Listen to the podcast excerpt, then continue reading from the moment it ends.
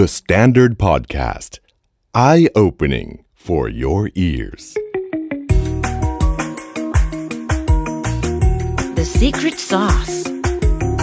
สวัสดีครับผมเคนนครินทร์และนี่คือ The Secret Sauce Podcast What's your secret คิดว่าคนที่ฟังอยู่คงไม่มีใครไม่เคยเสิร์ช Google Google เป็นเหมือนเป็นคุณครูเป็นห้องสมุดเป็นทุกอย่างแล้ว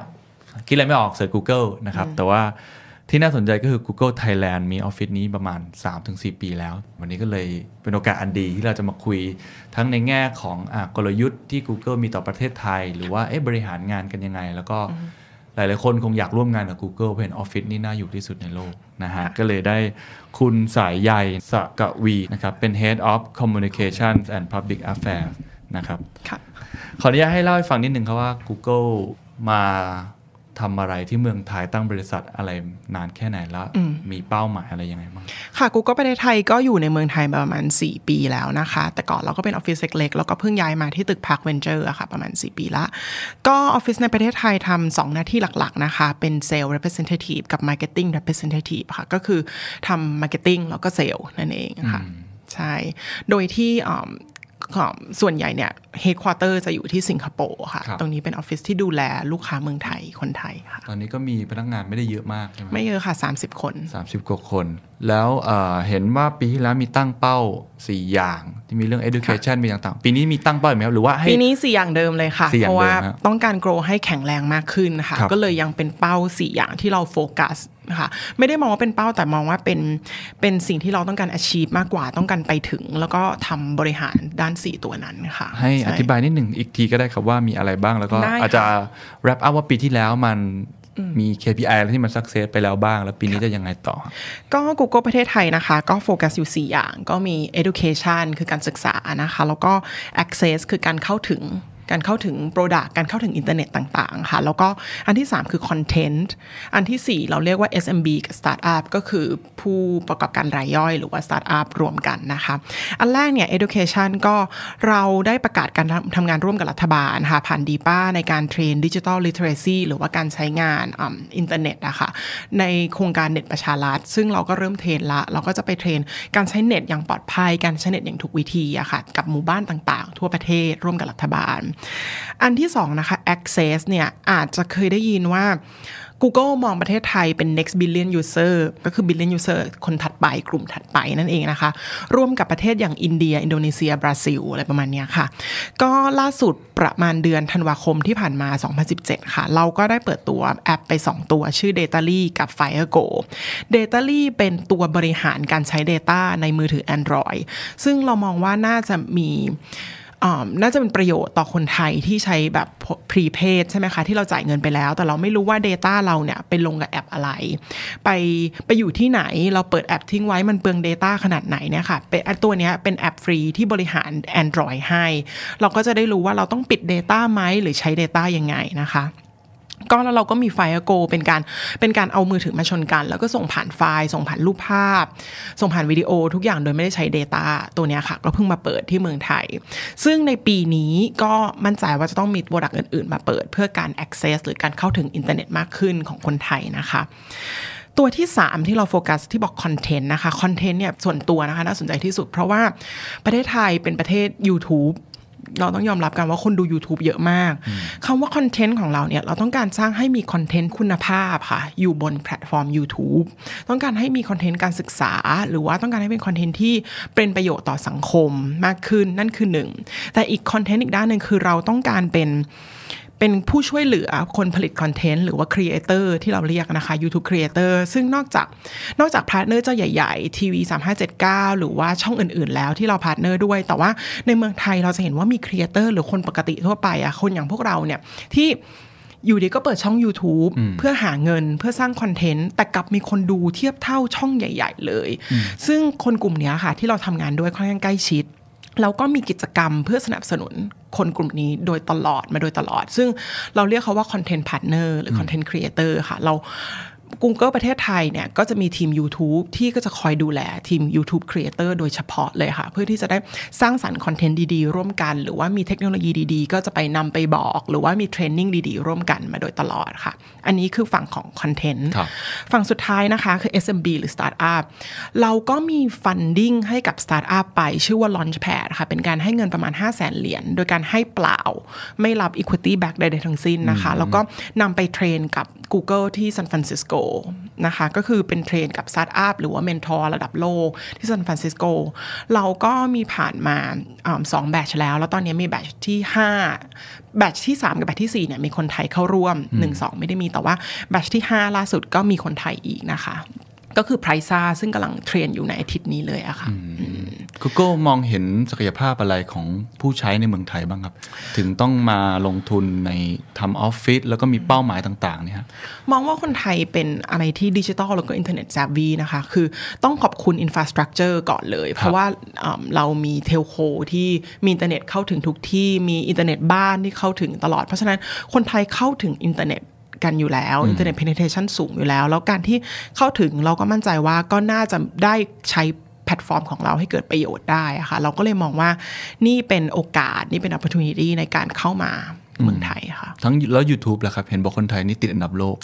คนไทยดู YouTube การใช้อินเทอร์เน็ตคนไทยเป็นไงบ้างครับเป็นหนึ่งในสิบในโลกเลยค่ะคือสิบโลกแต่มันก็ไม่ใช่ไม่ดีเพราะว่าการดูเนี่ยเราก็ดูหลายๆแบบไม่ว่าจะเป็น entertainment content หรือว่าเป็นคอนเทนต์ที่มีสาระหรือว่าไม่มีอะไรก็รวมกันนะคะก็คือเป็นการมอง YouTube ในในการใช้ YouTube ที่ค่อนข้างสูงติดอันดับโลกแล้วก็ถ้ามองเนี่ยมันก็เลยทำให้เกิดการสร้างรายได้สร้างอาชีพเพราะว่าอย่างที่เล่าไปครีเอเตอร์อะค่ะเขาก็เริ่มผลิตคอนเทนต์เอามาลงใน YouTube ได้แล้วก็เกิดเป็นการสร้างอาชีพได้เกิดการทำให้เด็กรุ่นใหม่กล้าแสดงออกมากขึ้นอย่างเงี้ยค่ะถ้าถ้าติดตาม YouTube เนี่ยเราจะทราบว่ามีหลายๆท่านเนี่ยแต่ก่อนเป็นเป็นคนอยู่บ้านทำงานไม่ได้ทำงานอะไรเงี้ยไม่ได้มีรายได้แต่ว่าพอเริ่มทำ YouTubeก็มีรายได้เป็นกอบเป็นกำก็เริ่มออกมาจากงานประจำหรือมาทำ YouTube โดยเฉพาะอะไรเงี้ยค่ะหรือน้องๆที่สอนภาษาอังกฤษหรือว่าสอนภาษาเกาหลีหรือสอนแต่งหน้าอะไรก็ได้ค่ะที่เขาเริ่มมีรายได้เป็นกอบเป็นกำจริงๆจังๆจาก YouTube อย่างเงี้ยค่ะเราก็มองว่ามันเป็นการสร้างรายได้ให้กับคนไทยอะค่ะคนไทยถือว่าใช้งาน YouTube หรือ Google แบบมีคุณภาพไหมครับถ้าเทียบกับต่างประเทศอย่างเช่นว่าอ่ะเราบางคนบางชอบบอกว่าคนไทยชอบเล่นอินเทอร์เน็ตชอบดูคลิปอะไรก็ไม่รู้เยอะแยะเต็มไปหมดแต่ว่ากลับไม่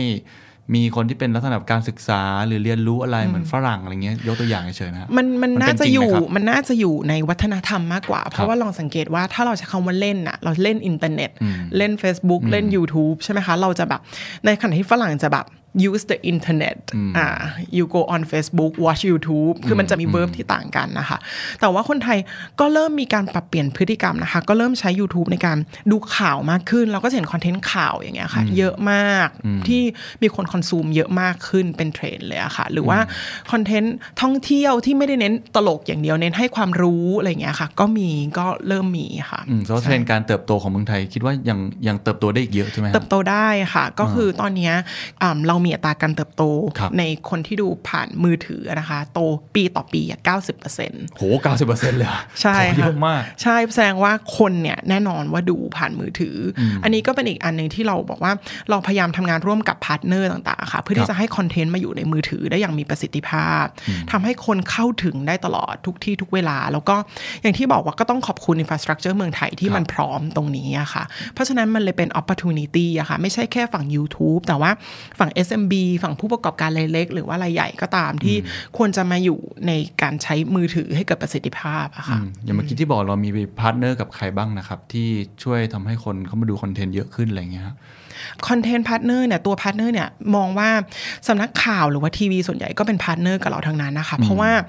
เขาก็ต้องมองว่ามันไม่ใช่กับเราแต่ว่าทุกคนเนี่ยเขาสนใจว่าดิจิตอลมันมาคนเนี่ยดูผ่านมือถือเขาก็เลยเริ่มที่จะให้ความสำคัญหรือว่าสร้าง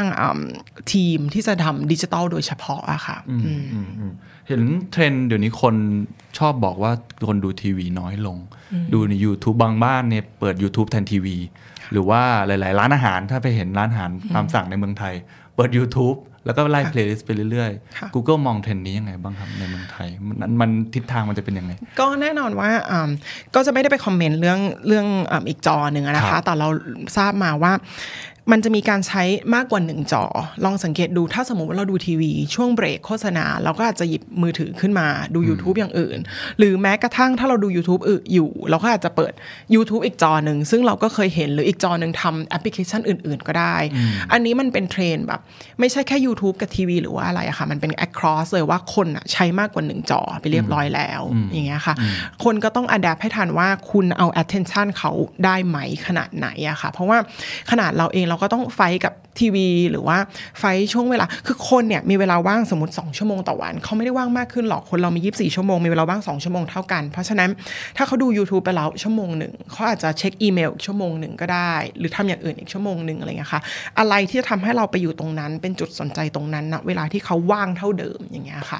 คือสิ่งที่ทุกคนต้องหาคำตอบแล้วก็พยายามใช้คอนเทนต์เราเป็นที่ที่เขาสนใจมากกว่าในแง่ของคนที่เป็นคนแบบอำนวยความสะดวกหรือว่าเป็นแพลตฟอร์มให้คนมาทำคอนเทนต์ทั้งหลายเลยนะเรามองว่าเรามีคู่แข่งไหมครับหรือว่าเรามองเรื่องนี้ยังไงบ้างครับ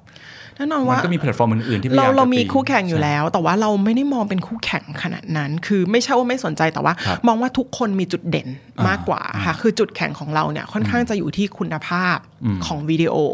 เพราะว่าเราเป็นเหมือนแพลตฟอร์มเจ้าแรกๆที่ทำวิดีโอถูกไหมคะแล้วเราก็มีผู้ใช้เยอะมากเรามั่นใจว่าเราเข้าถึงคนได้เยอะมากจริงๆอะไรเงี้ยค่ะแล้วก็คุณภาพวิดีโอของเรามันคือระดับ เอช ดี ถ้าทำไลฟ์อย่างเงี้ยค่ะจะลองดูได้ว่าอย่างถ้ายกตัวอย่างง่ายๆ The Messenger เวลาทำไลฟ์อย่างเงี้ยค่ะเราจะเห็นแสงสีเสียงเนี่ยมาเต็มผ่าน YouTube เนี่ยภาพไม่ตกไม่กระตุกอะไรเงี้ยค่ะเราจะมั่นใจในคุณภาพของเราซึ่งเราก็ไม่สามารถไปพูดถึงแพลตฟอร์มอื่นได้แต่ว่าเราก็รู้ว่าแพลตฟอร์มเราจุดแข็งอยู่ที่ไหนเราเอาอะไรไปขายได้ทำไมคนถึงมาแพลตฟอร์มเรามากกว่าค่ะอืมอ่ะผมยกตัวอย่างเช่นเขามีการพูดกันว่าวิดีโอฝั่ง Facebook สมมุตินะขออนุญาตเอ่ยชื่อโอ้ทำไลฟ์มาพยายามพุชให้คนดูวิดีโอกันได้มาก YouTube โอเคเราโฟกัสเรื่อง เอช ดี มันมีเรื่องอื่นมั้ยครับที่มันเป็นจุดเด่นของเราจริงๆแล้วYouTube Live เนี่ยมีมานานมากแล้วนะคะจริงๆเราออกไปนอกโลกครั้งแรกก็ไปกับ YouTube Live กัน เราตอนที่เจ้าฟ้าเจ้าชาวแต่งงานก็เป็น YouTube Live นะคะหรือโอลิมปิกเมื่อแบบหรือหกปีที่แล้วก็เป็น YouTube Live มาโดยตลอดเพราะฉะนั้นมันเหมือนกับว่าเราอยู่มาจนเราไม่ได้ไปไปแข่งไปไปมองการเป็นการแข่งขันนะคะแต่เรารู้สึกว่าเราทำจุดแข็งของเราให้ดีที่สุดแล้วก็พาร์ทเนอร์ก็จะเลือกใช้เองเพราะว่าณวันที่เขาต้องใช้อะไรที่มีคุณภาพอะเขาก็จะทราบมากกว่าอย่างเช่นตอนพระราชพิธีพระทานเพลิงศพอะค่ะเราก็พาร์ทเนอร์กับไทย พี บี เอส อย่างเงี้ยค่ะเมื่อมันถึงคุณภาพหรือว่า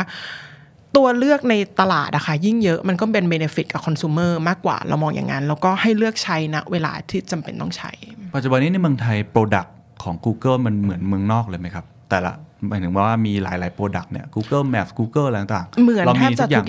อย่างค่ะใช่แทบจะทุกอย่างค่ะก็จะมีบางอย่างที่อาจจะยังไม่ได้รองรับภาษาแต่ถ้าใช้ภาษาอังกฤษได้ก็มีอะค่ะก็คือเราก็ใช้ได้หมดอยู่แล้วผมอยากรู้วิธีคิดอันนี้อาจจะไม่ไม่แน่ใจว่าในเมืองไทยมีหรือเปล่าก็คือแผนกในการคิดนวัตกรรมโปรดักต์ต่างๆเนี่ยมันมันมีวิธีคิดแต่ละโปรดักต์อย่างไรบ้างหรือว่าเอาอย่างน้อยวิธีในการเอามาปรับใช้ localize ในประเทศไทยก็ได้ครับก็ถ้าเอาเอาเรื่อง innovation ก่อนนะคะบริษัทเราเนี่ยเน้น innovation อยู่แล้วเป็นหลักๆแล้วก็ค่อนข้าง open อ่าไม่น่าจะว่าอาจจะเคยได้ยินคำว่า ที จี ไอ เอฟ ซึ่งมันมาจากทุกสุขเนี่ยเราจะมี leader หรือว่า founder ของบริษัทนะคะเขาจะ live มาจาก Mountain View แล้วก็ประกาศให้เราฟังว่าอาทิตย์เนี้ยทำการทดลองเรื่องอะไรโฟกัสเรื่องอะไรอยู่ทำอะไรอยู่ซึ่งมันค่อนข้าง open ให้กับพนักงานรอบโลกเข้ามาฟังแล้วถ้าเรามี feedback อะค่ะเราสามารถส่งเป็นติ๊กเก็ตไปให้เขาดูได้ว่าเฮ้ยเราว่าลองแบบนี้สิหรืออะไรอย่างเงี้ยค่ะซึ่งเป็นบริษัทที่ค่อนข้าง open for innovation จริงๆค่ะอันนี้อันนี้พูดจากประสบการณ์ว่าเราเคยเห็นจริงๆว่ามันมีแบบนี้แบบนี้อะไรเงี้ยค่ะแล้วถ้ากลับมาที่ตลาดไทยถ้าเรามองประเทศไทยเนี่ยเรามีสิทธิ์มีเสียงค่อนข้างเยอะแต่อันนี้ก็คือเทียบเท่าประเทศอื่นๆก็คือคุณมีสิทธิ์มีเสียงถ้าสมมติว่าเรามองว่าเราไปบอกว่าเนี่ยประเทศไทยอ่ะมีโฟกัสเรื่อง access เราอยากให้คนเข้าถึงอินเทอร์เน็ตนะเพราะฉะนั้นเราขอ translate ที่ดีกว่านี้ด้วยเหตุผลว่าทำไมถึงต้องมีเราเชื่อมั่นในตรงนี้เขาก็จะส่งทีม translate มาปรับให้มันดีขึ้นเราก็จะมี Google Translate ที่ตอนนี้รู้เรื่องมากขึ้นโอเคเราอาจจะไม่ได้ perfect เท่า เท่าคนแปลค่ะแต่ว่ามันรู้เรื่องมากขึ้นจริงเราแปลเป็น sentence แล้วแปลเป็นรูปประโยคแทนที่จะแปลเป็นคำๆเหมือนแต่ก่อนอะไรอย่างเงี้ยค่ะซึ่งเราใช้เทคโนโลยีมาทำเขาเรียก neural machine translation คือใช้ เอ ไอ ใช้ machine learning มาปรับซึ่งก็จะปรับจากการคนคุยอะไรเงี้ยใช่ใช่ค่ะใช่เลยก็จะพัฒนามากขึ้นเพราะอย่างที่บอกว่าเราก็มีสิทธิ์ที่จะบอกว่าเมืองไทยอะไรสำคัญนะอะไรเงี้ยค่ะหรือถ้าขออนุญาตย้อนไปตอนพระราชพิธีอีกครั้งตอนพระราชพิธีนะคะเรามีแผนที่ขบวนพระราชเพลิงศพเลยเรามีแผนที่อยู่ใน Google Map ที่อินทิเกรตวันนั้นโดยเฉพาะเราสามารถเอา YouTube แพลตฟอร์มมาไลฟ์ได้หรือว่าแบบเรามีดูโดที่มีพระราชประวัติท่านโดยเฉพาะอะไรอย่างเงี้ยค่ะซึ่งแน่นอนว่าถ้าบอกว่าเราเป็นแค่บริษัทในเมืองไทยเขาไม่ได้ฟังอันเนี้ยไม่ใช่แน่ๆก็คือทีมประเทศไทยอะไรที่มันสำคัญกับประเทศไทยอะไรที่สำคัญกับวัฒนธรรมไทยอย่างเงี้ยค่ะเราสามารถบอกกลับไปที่ Mountain View ได้ค่ะผมเห็นอย่างหนึ่งที่เห็นบ่อยมากเขาเรียกว่าอะไรดูเดิลป่ะฮะดูเดิลค่ะอันนี้ก็จะมีทีมไทยทำทำทุกวันอะไรอย่างเงี้ยป่ะอ่าไม่ได้ทุกวันค่ะแต่ว่าก็มีทีมประเทศไทยที่สับมิตไปเราก็จะ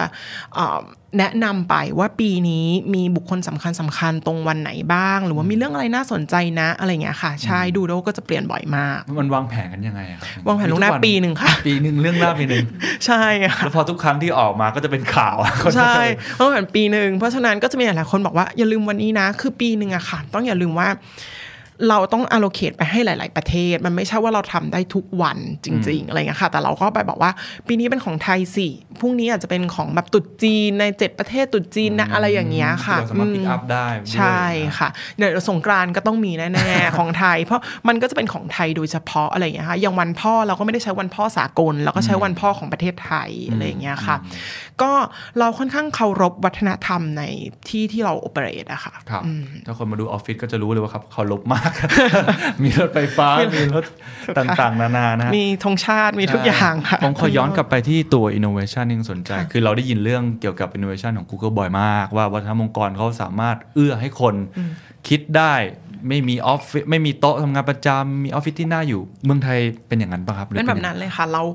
เราพยายามเอา culture อะค่ะจาก headquarter หรือจาก Mountain View อะค่ะไปในทุกๆออฟฟิศที่เป็นไปได้ก็อย่างที่เนี่ยค่ะก็เป็น open space ก็คุณ Ben King เนี่ยค่ะที่เป็น Country Director ก็ถ้าเป็นออฟฟิศอื่นก็น่าจะมีห้องประชุมเป็นของตัวเองห้องอะไรก็ตามของตัวเองแกก็ไม่มีหรอกค่ะนั่งอยู่ข้างๆติดกันเนี่ยค่ะไม่มีไม่มีโต๊ะทำงานประจำเหมือนกันมีโต๊ะทำงานที่นั่งประจำเราก็แบบแค่ไม่ได้ไปยุ่งกับโต๊ะเขาหรือแบบใส่ก็จะนั่งบางที่ประจำก็ไม่ค่อยมีใครมายุ่งแต่จริงๆแล้วเนี่ยเราค่อนข้างโอเพ่นแต่ออฟฟิศมันจะเป็นแบบมันเปิดออกไปเลยค่ะเหมือนห้องโถงกว้างๆไม่ได้มีแบบห้องทำงานปิดรั้วรอบขอบชิดไม่มีเลยค่ะ The doors always open always เพราะมันไม่มี doorsค่ะก็คือคุยกันได้ก็ค่อนข้างเป็น openness คือเราสิ่งหนึ่งที่เราเชื่อคือ transparency ค่ะเราค่อนข้างเชื่อในการ communicate จาก leader ลงมาอย่างที่บอกค่ะ founder communicate ลงมาตลอด managers communicate ลงมาอย่างเงี้ยค่ะวัฒนธรรมองค์กรมีอะไรบ้างครับอยากให้เล่าให้ฟังนิดนึงได้ไหมครับว่าเหตุผลที่ทำให้ Google เป็นบริษัทต้นๆที่คิดนวัตกรรมได้เยอะเหลือเกินนอกจากโอเค transparency แล้วก็เรื่อง ของแบบThe doorways open แล้วมีอย่างอื่นอีกบ้างไหมครับที่ที่ทำให้ Google ค่ะถ้าถ้าเคยได้ยินสัมภาษณ์ของ founder รุ่นเก่าๆเขาจะบอกว่าเราเป็น unconventional company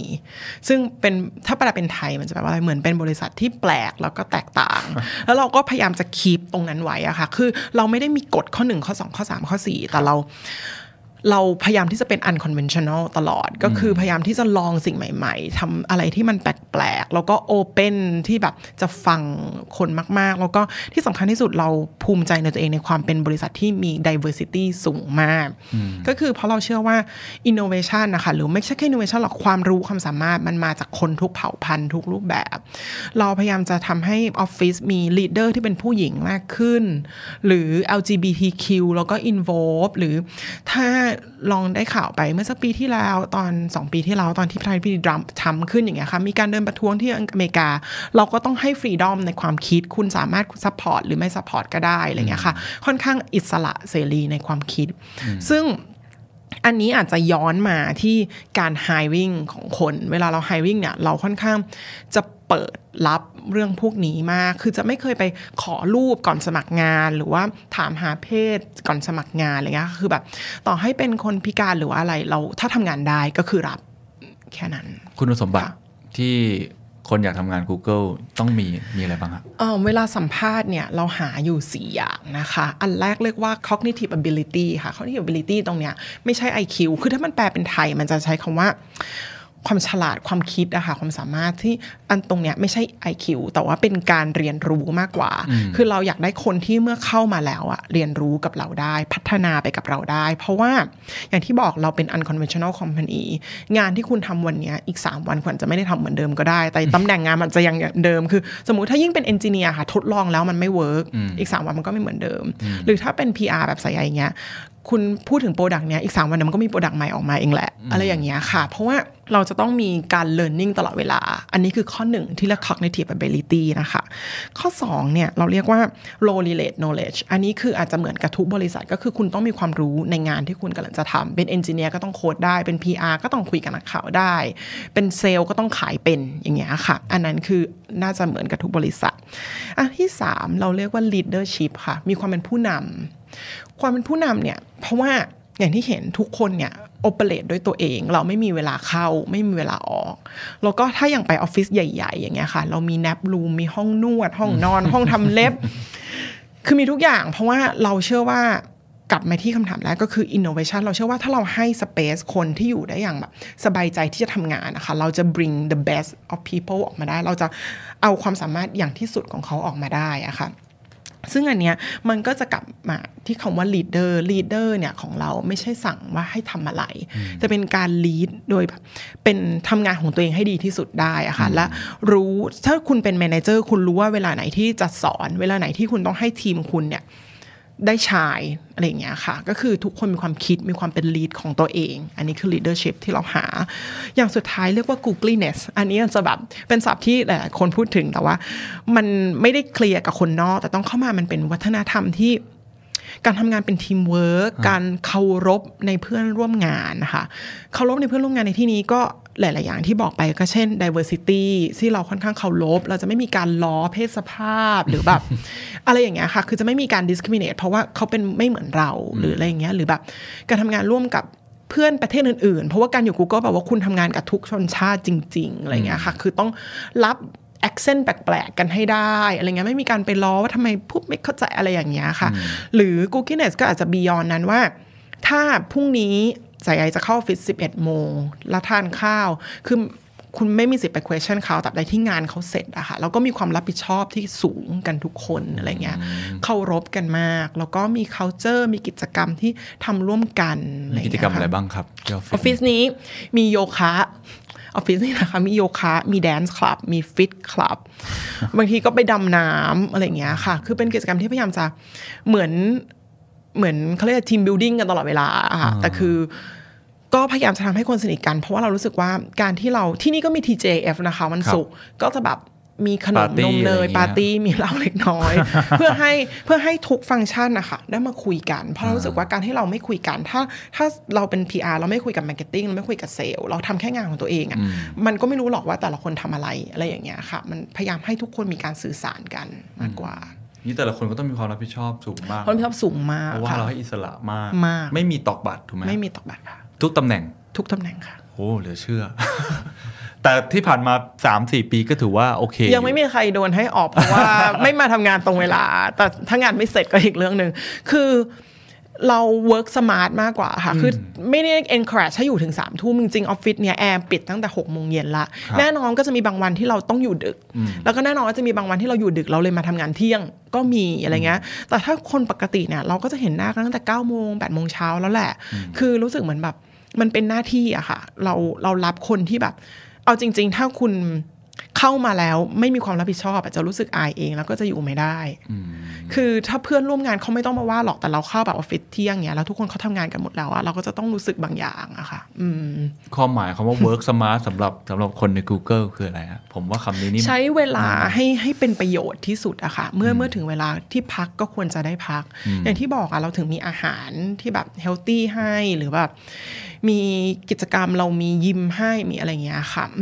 หรือถ้าถ้าสมมติว่าอย่างพี่บางคนเขาเทรนไตรกีฬาอย่างเงี้ยห้าโมงเย็นเขาต้องออกไปวิ่งละเราก็ต้องเคารพเขาว่าเขาจะออกไปวิ่งอ่ะห้าโมงเย็นนะเนี่ยอะไรเงี้ยแต่เราก็รู้ว่างานเขาเสร็จอะค่ะคือแบบวันถัดมางานเขาก็มาอะไรอย่างเงี้ยมันต้องเคารพกัน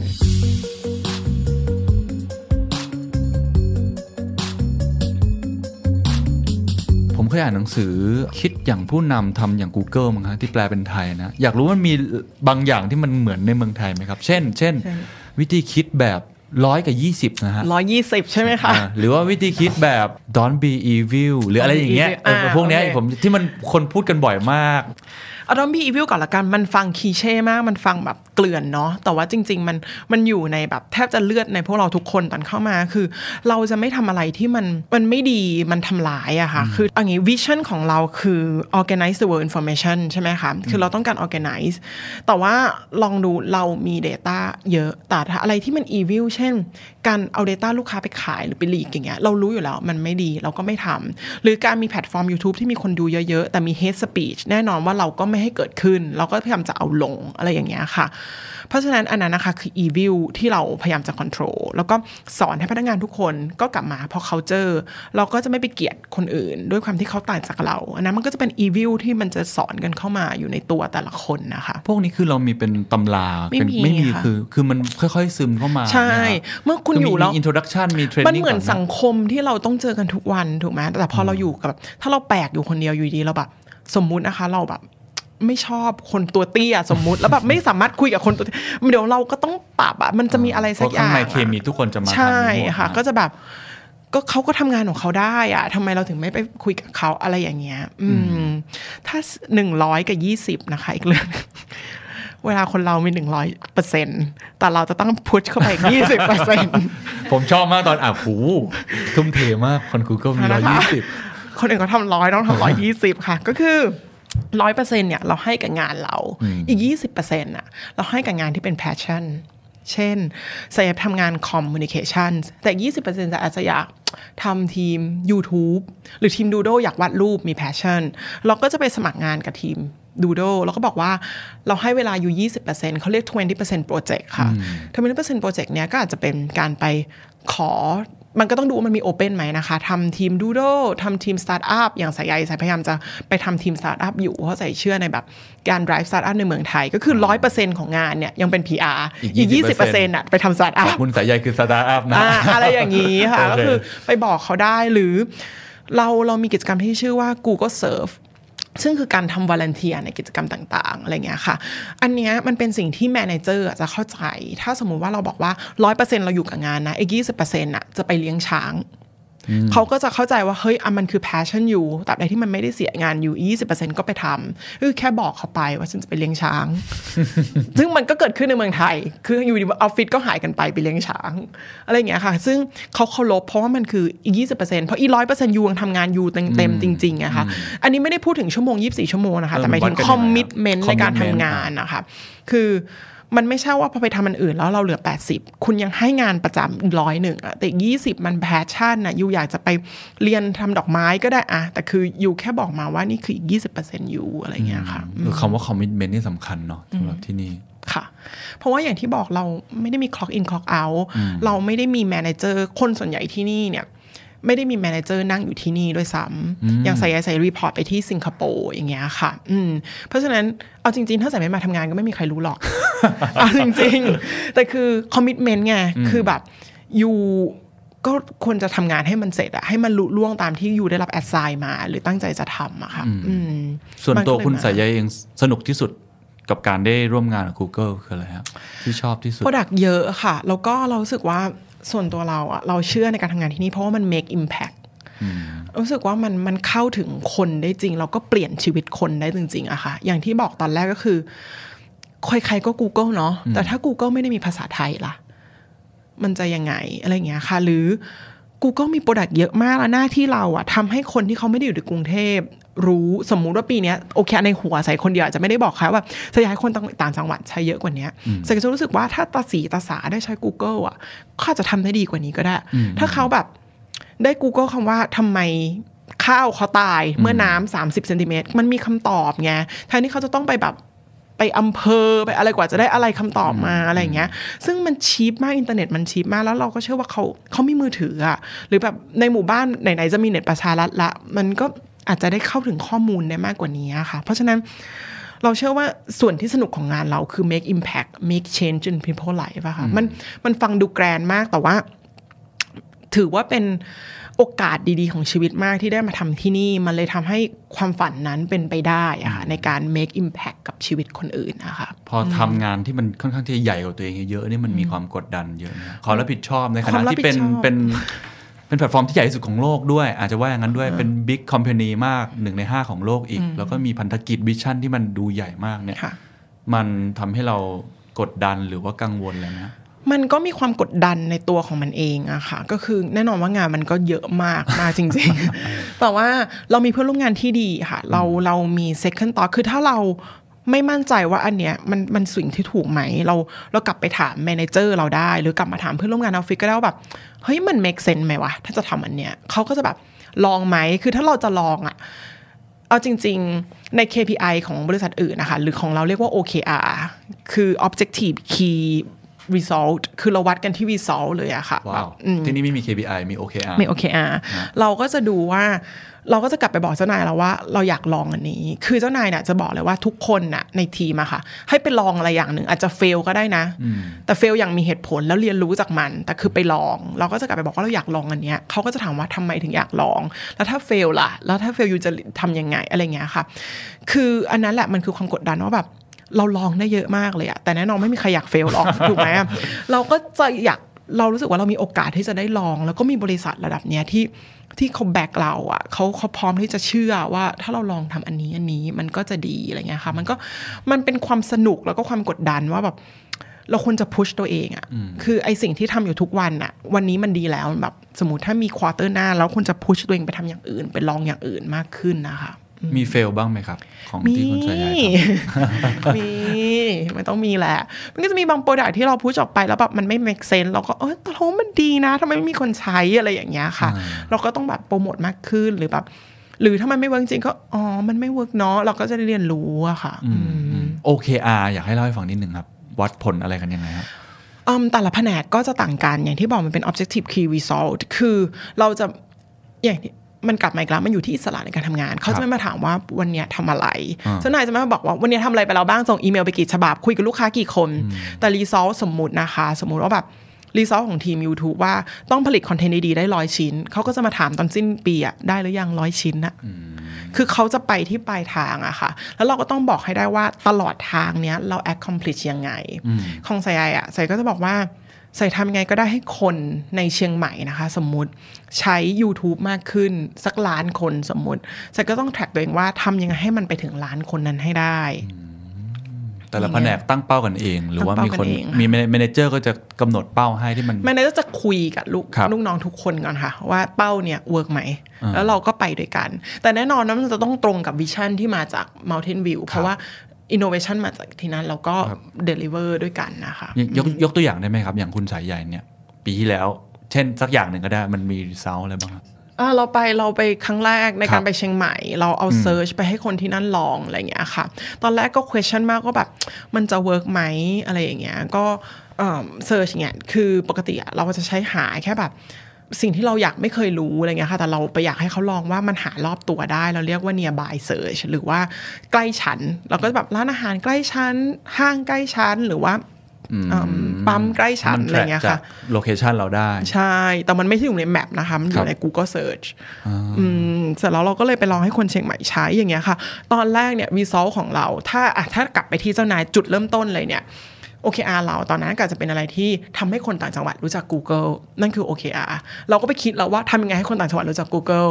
เราก็เลยเริ่มอ่ะงั้นเอา search เอา product ที่ทุกคนรู้จักเยอะที่สุดเนี่ยแหละไปต่างจังหวัดเราก็เลยเริ่มที่เชียงใหม่ที่เป็นจังหวัดใหญ่อย่างเงี้ยค่ะซึ่งปีเนี้ยก็จะเป็น โอ เค อาร์ เดิมเนี่ยเราก็จะเริ่มไปหลายๆจังหวัดมากขึ้นคือมันมีเป้าใหญ่อยู่แต่ว่าเราจะวัดผลด้วยที่อะไรที่มันเป็นรูปธรรมก็ค่อยลงไปทีละจังหวัดใช่ค่ะอ๋อเออน่าสนใจฮะอยากรู้ว่าได้เรียนรู้อะไรจากการทำงานแล้วระหว่างเมืองไทยกับต่างต่างชาติบ้างครับไอตัว Google ที่ทำกับ Mountain View หรือ Headquarter ที่สิงคโปร์เนี่ยวิธีการทำงานเขามันมืออาชีพแค่ไหนหรืออะไรยังไงบ้างมองว่ามันมันก็คล้ายๆกันนะคะคือเมื่อเข้ามาแล้วเนี่ยมันแทบจะทุกคนมันเปลี่ยนวัดมันเหมือนไปอยู่ในองค์กรอะแล้ววัฒนธรรมองค์กรมันก็เปลี่ยนไปอะค่ะเหมือน ถ้าสมมุติถ้า standard หานักเขียนนะเราก็จะหานักเขียนที่มีวิชั่นไม่ใช่วิชั่นแต่แบบแชร์ belief คล้ายๆกันถูกไหมคะซึ่งนี่ก็อาจจะเหมือนเหมือนกันคือเราแชร์ belief ในการ don't be evil together อะไรอย่างเงี้ยเออหรือว่ามีการแชร์ที่จะแบบ make the best out of product ให้เข้าถึงทุกคนได้จริงๆเพื่อ user คือ Google เนี่ยเอา user มาก่อนเราเราleader จะพูดตลอดว่าอันเนี้ยให้ประโยชน์กับ user ยังไงได้บ้าง user ได้ประโยชน์ยังไงทำเพื่อแบบ โอ เค อาร์ ของทุกคนนั่นคือ user คือแบบ user ได้อะไรทำไมถึงจะทำโปรเจกต์นี้แต่ยุคนี้มันต้องอย่างนี้เนาะมันองค์กรถึงจะไปใช่ค่ะเพราะฉะนั้นเนี่ยด้วยความที่เราแชร์ culture เดียวกัน mindset เดียวกัน culture อ่ะเหมือนกันทุกที่เลยค่ะก็คือเวลาคุยกับ Mountain View คุยกับใครก็คุยภาษาเดียวกันนะคะอยากให้พูดถึงแผนอนาคตนิดนึงครับมีอะไรที่มันจะเพิ่มเติมมากกว่านี้ไหมฮะหรือว่ามันยังคงอยู่ไอ้สี่ข้อนี้เอาเฉพาะเมืองไทยปีนี้ค่ะสองพันสิบแปดเนี่ยยังไงก็คือสี่ข้อนี้แต่แน่นอนว่ามีของมาเพิ่มอย่างนี้ดีกว่าก็คือเราต้องทำเพิ่มอยู่แล้วเพียงแต่ว่าเพิ่มเนี่ยเราก็โฟกัสในสี่อย่างนี้เช่นเราจะมีภาษาเพิ่มในแพลตฟอร์มอื่นๆหรือว่ามีมีความฉลาดมากขึ้น machine learning integration มากขึ้นอะไรอย่างเงี้ยค่ะซึ่งก็อาจจะมีประกาศออกมาเรื่อยๆแต่ว่าแน่นอนว่าจะต้องตอบโจทย์สี่ข้อนี้ให้ได้ในฐานะที่ทำบริษัทแบบนวัตกรรมเทคโนโลยีอย่างเงี้ยแล้วก็ในประเทศไทยแล้วก็พูดถึงเรื่องการ transform เยอะมากบริษัทใหญ่ๆพยายามใช้เทคโนโลยีเข้ามาช่วยอะไรเงี้ยมีคำแนะนำยังไงบ้างไหมครับที่จะช่วยให้ทั้งคนที่กำลังจะเริ่มต้นทำบริษัทหรือคนที่ทำบริษัทใหญ่มานานอยู่แล้วเนี่ยจะต้องปรับองค์กรอะไรยังไงเนี่ยหัวใจของการทำให้องค์กรก้าวไปข้างหน้าในยุค สี่จุดศูนย์ เนี่ยมันมันคืออะไรบ้างครับมองว่าแบบอันนี้ใครๆก็พูดถึงเนาะดิจิตอลแต่ว่ามันคงต้องทำอะค่ะไม่รู้จะแบบมีคำไหนคือ มันต้องทำจริงๆคือคือคุณรู้อยู่แล้วความสำคัญมันคืออะไรแล้วก็รู้อยู่แล้วว่าคนเนี่ยมันอยู่ออนไลน์ขนาดไหนอะค่ะแล้วถ้าเราเราไม่ทำไม่ได้แปลว่าต้อง transform ทุกอย่างมาเป็นดิจิตอลไม่ได้แปลว่าพรุ่งนี้ต้องมีเว็บไซต์พรุ่งนี้ต้องมีเพจหรืออะไรอย่างเงี้ยแต่คือคุณเริ่มจากจุดไหนก็ได้แต่ให้ตัวเองไปหาให้ได้คือหาจุดแข็งของแบรนด์ตัวเองอะค่ะแล้วก็ไปอยู่ออนไลน์อยู่ในจุดที่คนค้นหาให้ได้คืออย่างเราเราเป็นบริษัทค้นหาเราจะรู้ว่าคนค้นหาอะไรเทรนด์อะไรซึ่งข้อมูลพวกนี้เป็น publicสมมุตินะคะสมมุติว่าเราเป็นบริษัทส่งออกพวกนี้คุณก็ไป Google Trends ดูว่าคนค้นหาอะไรในการส่งออกอะไรอย่างเงี้ยเราก็จะรู้แล้วแต่คือก่อนอื่นมันเหมือนต้องทำอะต้องต้องลงมือแล้วในโลกเนี้ยค่ะมันมีแพลตฟอร์มใหญ่ๆที่ให้ใช้ฟรีอยู่เยอะมาก Google มี Google แบบ for business Google for เอส เอ็ม บี อย่างเงี้ยค่ะคุณสามารถปักหมุดบนแมปเราได้ณวันพรุ่งนี้เลยโดยที่คนก็จะค้นหาคุณเจอใน Google Search หรือบริษัทคู่แข่งบริษัทร่วมค้าเจ้าอื่นนะคะเขาก็มีแพลตฟอร์มใช้ฟรีเยอะมากไม่ได้แปลว่าต้องเสียเงินเพียงแต่แบบมันคือต้องเริ่มทำอะเริ่มมีตัวตนบนโลกออนไลน์อะค่ะถ้าจะแข่งในยุคสมัยนี้ให้ได้พอพูดถึงอนาคตผมเห็นวิชั่น Google หลายๆอย่างโปรดักต์ในต่างประเทศหลายๆอย่างไม่แน่ใจว่าคุณสายยาจะช่วยแชร์ให้ได้หรือเปล่าว่ามันจะมีอะไรบ้างที่มันจะเป็นแบบตัวเชฟเทคโนโลยีเนี่ยโค้ชเช่น Google ทำ driverless car ทำเทคโนโลยีต่างๆเนี่ยมันมันมีอะไรอีกในอนาคตไหมครับอาจจะไกลให้เห็นภาพครับตอนนี้ค่ะสิ่งที่เราโฟกัสที่สุดแล้วเราก็เชื่อว่าคืออนาคตก็คือ machine learning หรือการการใช้เทคโนโลยีมาทำงานแทนไม่ใช่แทนคนแต่ว่าเรียนรู้ได้ด้วยการให้แมชชีนเรียนรู้ด้วยตัวเองอย่างคำว่า machine learning เลยคือแต่ก่อนน่ะเราจะให้คอมพิวเตอร์ทำอย่างหนึ่งเราต้องมานั่งโค้ดทีละอย่างแต่เนี้ยพอเราสอนอันนี้มันไปแล้วอ่ะมันจะเริ่มเรียนรู้ไปได้เรื่อยๆซึ่งอันเนี้ยค่ะอยู่ในทุก product ของ Google ไม่ว่าจะเป็นโฆษณา YouTube Search Map มันจะเริ่มเรียนรู้ด้วยตัวเองไปเรื่อยๆอะค่ะแต่แพลตฟอร์มเนี้ยเราเปิด เอ พี ไอ นะให้นักพัฒนาค่ะเราเข้ามาใช้เอามาเอาความรู้ machine learning อะค่ะของ Google ไปพัฒนาต่อได้เลยเรามันมีตัวหนึ่งชื่อ TensorFlow อะค่ะซึ่งอันเนี้ยสตาร์ทอัพหรือบริษัทใหญ่ๆก็เริ่มมาหยิบไปใช้ละเพราะว่าเราเชื่อมั่นว่าแมชชีนมันจะเลิร์นได้ก็ต่อเมื่อมันมีคนสอนเยอะๆเพราะฉะนั้นเราก็อยากให้ทุกคนมามีส่วนร่วมใน machine learning อย่างเงี้ยค่ะแต่แน่นอนมองว่าเป็นอนาคตเพราะว่ามันไม่ใช่แค่เราเจ้าเดียวที่ทำคือเจ้าอื่นๆก็เริ่มพูดถึงเอ ไอ พูดถึง machine learning ซึ่งมันมันมันก็คือเทือกคล้ายๆกันอย่างเงี้ยค่ะซึ่งแน่นอนว่ามันคืออนาคตแล้วก็มันจะต้องไปแนวนั้นอืมอืมให้พูดถึงส่วนตัวบ้างครับคุณสายใยที่ทำงานด้านอื่นมาก่อนแล้วก็เข้ามาทำใน Google เนี่ยมันเส้นทางมันเป็นยังไงทำไมถึงมาได้อยู่ในตำแหน่งที่แบบโอ้โหสูงมากสำหรับคนไทยที่อยากทำ Google เงี้ยมันผ่านอะไรมาบ้างฮะ ก็น่าจะเป็นคือแบ็กกราวด์อะค่ะคือใส่เป็นคนชอบเขียนชอบอะไรอยู่แล้วใส่เป็นบล็อกเกอร์ให้กับ Tech in Asia มาก่อนนะคะแล้วก็ตอนอยู่ที่นิวยอร์กจบโทด้าน พี อาร์ แล้วก็ทำงานที่ พี อาร์ Agency ที่นิวยอร์กมาก่อนรู้สึกว่ามันเป็นแพชชั่นมากกว่าค่ะคือเราเราชอบเขียนชอบคอมมูนิเคทเราก็เลยชอบเทคด้วยเอ่อพอถึงได้ไปเขียนเรื่องเทคอะไรเงี้ยเราก็เลยได้มีโอกาสมามาลองทำที่นี่น่าจะเป็นโชคด้วยมั้ง ค่ะก็เลยอ๋อชอบสื่อสารนั่นแหละเราก็เลยได้มาได้มาทำอะค่ะตอนที่เขารับสมัครนี่คือแคนดิเดตเยอะไหมครับหรือว่าเออน่าจะเยอะนะสัมภาษณ์อยู่หกเดือนนะคะหกเดือนเลยฮะเล่าให้ฟังหน่อยวิธีการสัมภาษณ์ตำแหน่งใหญ่ๆของ Google เป็นไงฮะก็น่าจะอย่างที่เล่าอะค่ะคือหาอยู่สี่อย่างแน่นอนแต่ว่าเราต้องคุยกับคนค่อนข้างเยอะกว่าที่เขาจะรับมาได้นะคะคือคุยกับเขาเรียกสเต็กโฮลเดอร์ค่ะทุกคนที่เราจะต้องทำงานด้วยไม่ว่าจะเป็นเซลล์ลีด policy lead legal lead หรือว่าใครก็ตามที่เราต้องทำงานด้วยอะไรอย่างเงี้ยค่ะเราก็ต้องได้ buy in จากพวกเขาแต่มันก็ไม่ใช่แค่ตำแหน่งใส่ตำแหน่งเดียวไม่ว่าใครที่จะทำ Google มั่นใจว่า process interview อะค่ะค่อนข้างยากหกเดือนเลยใช่ตอนนั้นหกเดือนแล้วมีการทำการบ้านทำทดสอบอะไรมั้ยเยอะมั้ยมีค่ะก็ที่ที่เคยได้ยินทั้งหลายอะค่ะเรื่อง Google Interview ก็ค่อนข้างจะจริงนะเพราะมีตำราแล้วนะหนังสือ Google Interview เลย Is smart enough something ใช่ป่ะคือเราไม่ได้เป็นเอนจิเนียร์คือถ้าเอนจิเนียร์น่าจะยากกว่าเยอะมากก็น่าจะมีการคำนวณโคดดิ้งอะไรซึ่งเราก็ไม่ไปเข้าใจแต่ว่าถ้าตำแหน่งอื่นๆอย่างตำแหน่งเซลล์แน่นอนเขาต้องแบบให้คุณลองพิชดูของสายก็จะเป็นข้อสอบข้อเขียนนะคะนั่งเนี่ยต่อหน้าแล้วก็เขียนกันเลยหรือแบบลองสัมภาษณ์นักข่าวเลยหรือแบบเอากล้องมาตั้งโดนอินเทอร์วิวจะทำยังไงอะไรอย่างเงี้ยค่ะก็เป็นไปได้สุดท้ายแล้วกันครับในแง่ของ Google ที่แบบเราว่าเป็นอีกองค์กรหนึ่งที่มีส่วนมากในการช่วย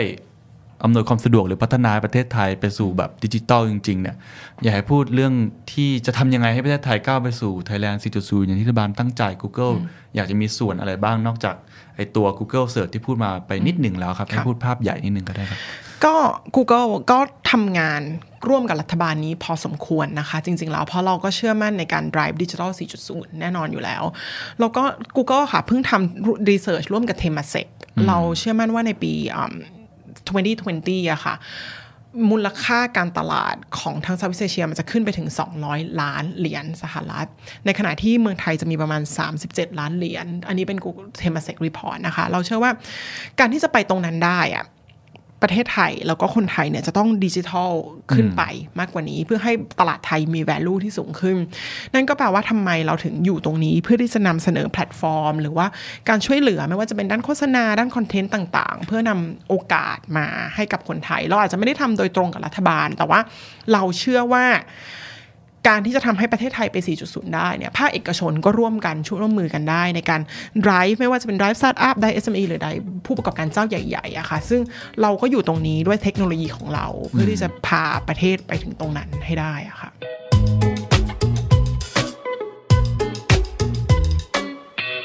Google Thailand ครับตัวแทนของบริษัทที่มีนวัตกรรมระดับท็อปของโลกนะครับ The Secret Sauce ของ Google Thailand คืออะไรครับสำหรับผมแล้วมีด้วยกันสองข้อครับข้อที่หนึ่งครับคือวัฒนธรรมองค์กรที่สนับสนุนให้ Google มีนวัตกรรมมากมายไม่ว่าจะเป็นเรื่องของการเชื่อในเรื่องของ Work Smart นะครับคือใช้เวลาให้เป็นประโยชน์มากที่สุดเมื่อพักก็ต้องได้พักแต่ทำงานก็ทำงานอย่างมีประสิทธิภาพหรือว่าแนวคิดเรื่อง ยี่สิบเปอร์เซ็นต์ ครับคือทำงานของเรา หนึ่งร้อยเปอร์เซ็นต์ แล้วก็ทำงานที่ตัวเองสนใจนอกเหนือจากนั้นมี Passion เพื่อพัฒนา Product ใหม่ๆอีก ยี่สิบเปอร์เซ็นต์รวมๆแล้ววัฒนธรรมองค์กรเหล่านี้แหละครับที่ทำให้ Google เป็นบริษัทที่มีนวัตกรรมระดับท็อปๆของโลกครับข้อที่สองครับคือการเชื่อใน โอ เค อาร์ ไม่ใช่ เค พี ไอ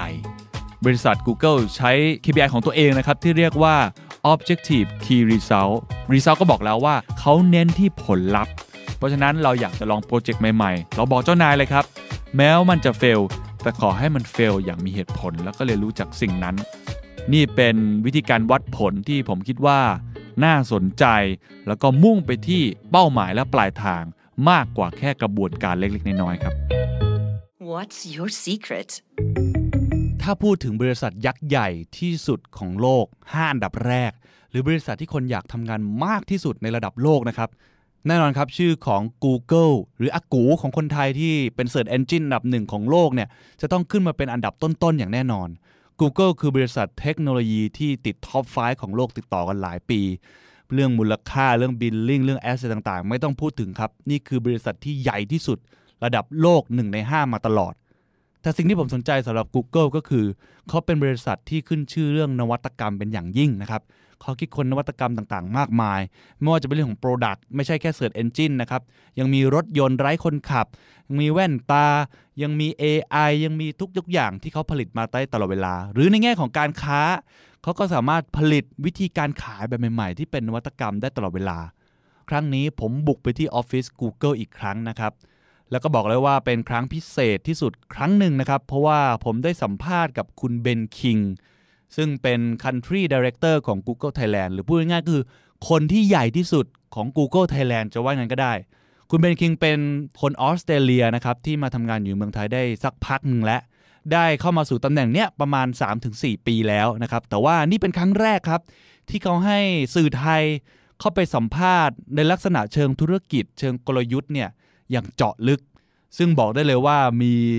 เคล็ดลับมากมายวิธีคิดมากมายที่น่าสนใจ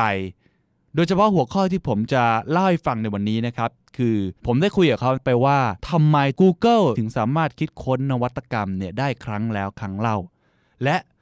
เราคนไทยจะเอาวิธีคิดของ Google ที่คิดค้นนวัตกรรมได้บ่อยๆเนี่ยมาใช้ได้อย่างไร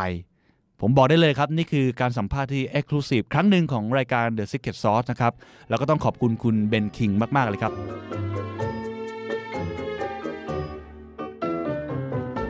ข้อแรกครับอย่ากลัวที่จะเสี่ยงนะครับ I think first of all, you know, being willing to take risks has been really really important. Uh, and and what I mean by that is is going into into situations that are very difficult, uh, situations that are Uh, you know, very challenging, whether it be from a business point of view, or whether it be a team point of view, or a market perspective, uh, and not being really af- afraid to fail. I think that was uh, incredibly important uh, to to my journey. Uh, you know, across my time at Google, I think that's number one. You know, being able to take risks or being willing to take risks, and not and not being afraid to fail. คุณเบนคิงใช้คำนี้ครับว่า be willing to take risk นะครับเพราะนี่เป็นคำที่ผมถามเขาไปก่อนเลยว่าปกติแล้วเวลาทำงานต่างๆนานาสำหรับตัวเขาเนี่ยมักจะมีวิธีคิดอย่างไรอันนี้คือเฉพาะส่วนตัวคุณเบนคิงแล้วนะครับคุณเบนคิงก็บอกว่าอันดับแรกการพร้อมรับกับความเสี่ยงเป็นสิ่งที่สำคัญมากๆซึ่งเขาหมายถึงการเผชิญหน้ากับสถานการณ์ที่ยากลำบากสถานการณ์ที่ท้าทายแล้วก็ยิ่งใหญ่นะครับทั้งในมุมมองเชิงธุรกิจการทำงานการเป็นทีมและไม่กลัวที่จะล้มเหลวนะครับคุณเมคิงได้พูดอีกด้วยครับว่าสิ่งเหล่านี้ครับสำคัญกับเส้นทางการทำงานของเขาอย่างไม่น่าเชื่อเพราะว่าช่วงเวลาที่เขาอยู่กับ Google เนี่ยครับการออกไปเผชิญกับความเสี่ยงต่างๆหรือเตรียมพร้อมรับมือกับความเสี่ยงแล้วไม่กลัวที่จะผิดพลาดนั้นถือเป็นความสัมพันธ์ข้อแรกของเขาเลย A willingness and an openness to take risks and being comfortable with failure I, I think has been something that's been very important.But in saying that, uh, just to be really clear, you know, you can only do that when you're supported by amazing leaders and supported by people who really trust you and, and give you, uh, you know, the ability to go out and, uh, you know, sort of take on big challenges and support you through that uh, in very meaningful ways. แต่คุณเบนคิงทิ้งท้ายต่ออีกนิดนึงครับว่าการที่จะเต็มใจรับความเสี่ยงหรือว่าพร้อมเจอกับอุปสรรคสำคัญมากๆนั้นทำได้นะครับต่อเมื่อได้รับการสนับสนุนจากหัวหน้าที่ดีหรือว่าได้รับแรงสนับสนุนนะครับจากคนที่เชื่อมั่นในตัวคุณจริงๆแล้วก็ช่วยมอบทักษะแล้วก็โอกาสคุณได้ออกไปเผชิญความเสี่ยงเหล่านั้นคือหมายความว่าไม่ใช่ว่าคุณจะเผชิญความเสี่ยงโดยไม่มีการรองรับความเสี่ยงแต่ว่าคุณต้องมีทีมที่พร้อมที่จะซัพพอร์ตให้คุณเรียกได้ว่าล้มบนฟูกอย่างนั้นก็ว่าได้นะครับข้อที่สองครับยินดีกับความล้มเหลวThat you need to be really willing to fail. Fail fast. Yeah, you, you need to be willing to fail, and, and you know it's easier said than done. It's easier said than done because when you experience failure, it's difficult. Yes. It's difficult. Yes, it's very difficult. But being able to celebrate that failure uh, is super important, and what I mean by that is celebrate that failure. Yeah, so so let me explain what I mean by that because that might sound a little bit counterintuitive, but. Um, If you set out a really, really audacious goal, mm. and you couple that audacious goal with a really granular plan. And then you couple that plan uh, and that audacious goal with really, really focused execution. You got no worries. It's okay if you fail.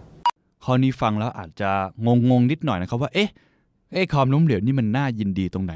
แต่คุณBen Kingพูดต่อนะครับจากข้อแรกเมื่อกี้ที่ว่าอย่ากลัวที่จะเสี่ยงเนี่ยผมก็ถามเขาต่อครับว่าเอ๊ะแล้วถ้าเกิดเราล้มเหลวเนี่ยคุณมีวิธีการมองความล้มเหลวและจัดการมันอย่างไรคุณBen Kingตอบว่าเราต้อง celebrate failure นะครับเขาบอกนี่คือที่สิ่งที่สำคัญที่สุดแต่ว่าไม่ได้บอกว่าจะต้องให้ยินดีกับความล้มเหลวผิดพลาดที่มันเยอะแยะเต็มไปหมดแต่เขาบอกว่าคุณจะยินดีกับความล้มเหลวต่อเมื่อคุณได้ตั้งโกหรือตั้งวิสัยทัศน์ที่มันยิ่งใหญ่มากพอแล้วบวกกับคุณได้ทำแผนการอย่างละเอียดมากพอแล้วถ้าคุณตั้งเป้าตั้งวิสัยทัศน์ที่มันดีและมีแผนการที่ละเอียดแล้วแม้ว่ามันจะล้มเหลวก็ควรจะยินดีกับมันและเอาข้อผิดพลาดนั้นกลับมาใช้ตรงกันข้ามครับถ้าเกิดว่าเราทำงานแล้วเราล้มเหลวโดยที่เราไม่มีโกที่ชัดเจนไม่มีเป้าหมายที่ชัดเจนและไม่มีแผนการที่ละเอียดเพียงพออันนั้นผมบอกเลยครับคุณBen Kingไม่ได้พูดนะฮะแต่ต้องสาปแช่งต้องเอาข้อนั้นมาแก้ไขอย่างเร่งด่วนเพราะฉะนั้นความล้มเหลวในที่นี้สำหรับคุณBen Kingคือเป็นความล้มเหลวที่มาจากการวางเป้าหมายที่ดีที่สุดแล้วแล้วก็วางแผนการได้อย่างละเอียดแล้วเพราะฉะนั้นสองข้อนี้จึงสำคัญมากกว่าที่จะกลัวว่าจะเสี่ยงหรือกลัวที่จะล้มเหลวนะครับ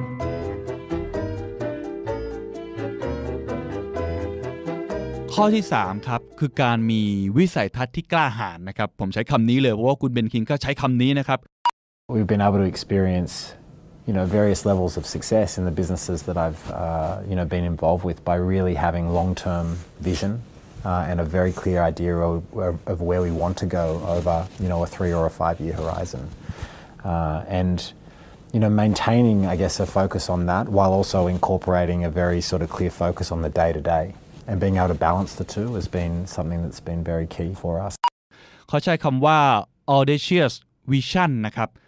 ซึ่งความหมายก็คือการมีวิชั่นหรือวิสัยทัศน์ที่กล้าหาญมากเพียงพอคุณBen Kingบอกครับว่าคุณต้องมี long term goal อย่างน้อยเนี่ย สามถึงห้า ปีแล้วก็ต้อง maintain หรือรักษาแล้วก็โฟกัสในเป้าหมายนั้นให้ได้เป้าหมายนี้ควรจะใหญ่กว่าตัวเองแล้วก็เป็นเป้าหมายที่กล้าหาญที่จะคิดที่มันยิ่งใหญ่กว่าสิ่งที่ทำอยู่ทุกๆวันนะครับถ้าเทียบเป็นหลักการของ Google ก็คือการคิดใหญ่แบบสิบเท่านั่นเองคุณBen Kingให้เหตุผลว่าเราไม่ควรตั้งวิชั่นแค่ระดับไตรมาสหรือว่าระดับครึ่งปีเพราะสิ่งนั้นมันเล็กเกินไปเมื่อทำสำเร็จแล้วมันก็ไม่ได้ทำให้บริษัทเราก้าวหน้าหรือคิดค้นนวัตกรรมได้นั่นเองเพราะฉะนั้นตั้งเป้าหมายให้ใหญ่อย่างน้อยๆ สามถึงห้า ปีแล้วก็กล้าหาญที่จะคิดแต่วงเล็บครับคุณBen Kingบอกนะครับเขาบอกว่าถึงแม้ว่าจะตั้งเป้าหมายใหญ่แล้วเนี่ยแต่สุดท้ายแล้วคุณต้องมี how ด้วยครับว่าจะทำอย่างไรถึงจะไปถึงตรงนั้นได้ด้วยเพราะฉะนั้นไม่ใช่ว่าตั้งเป้าหมายเลื่อนลอยใหญ่กล้าหาญอันนั้นเขาเรียกว่าความฝันกลางวันหรือฝันลมๆแรงๆแต่คุณBen Kingบอกว่านอกจากการมีวิสัยทัศน์ที่กล้าหาญแล้วคุณจะต้องมี granular plan ซึ่งก็หมายความว่าแผนการที่ละเอียดที่จะก้าวไปถึงจุดนั้นให้ได้ด้วยนะครับ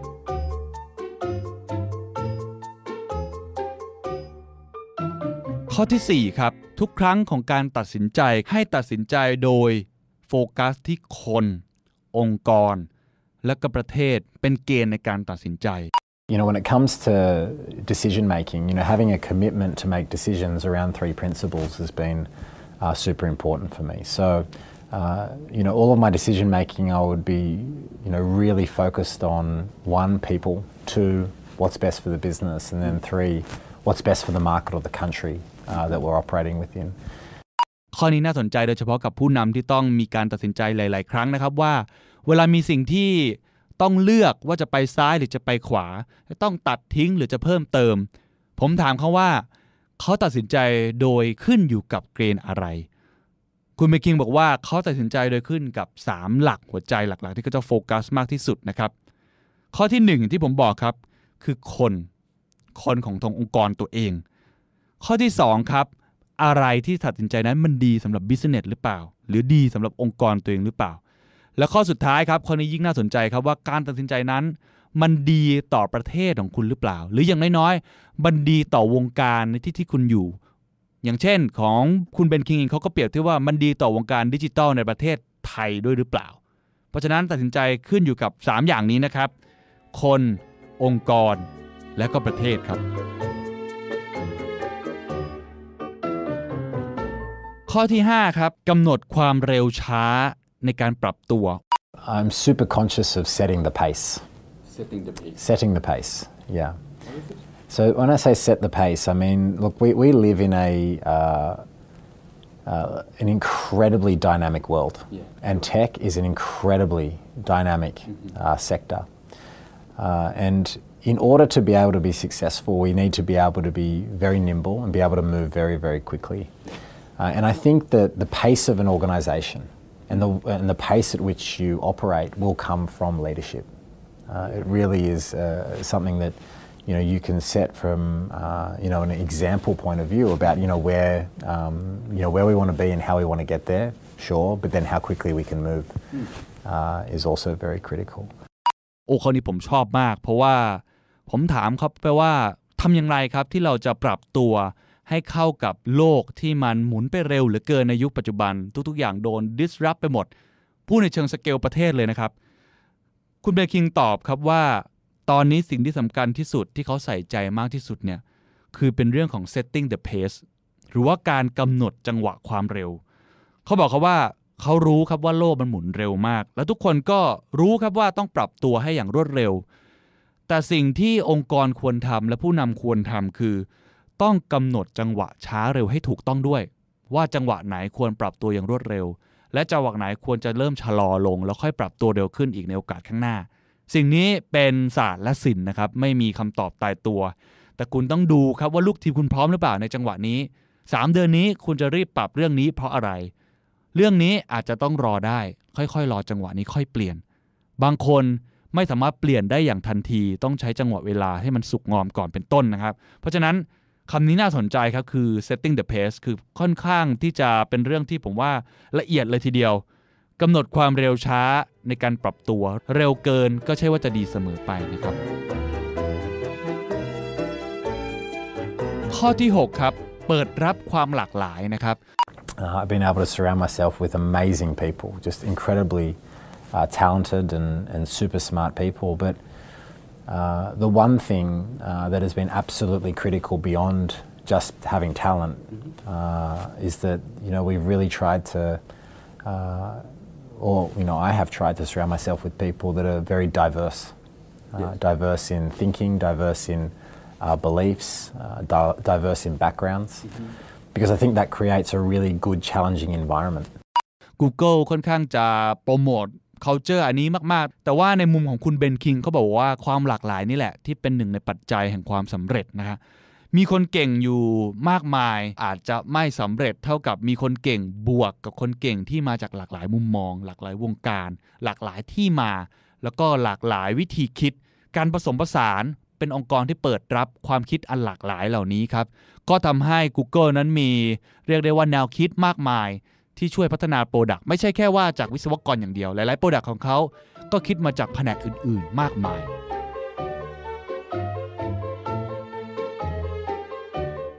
และข้อสุดท้ายครับข้อที่เจ็ดคือเลือกคนที่ใช่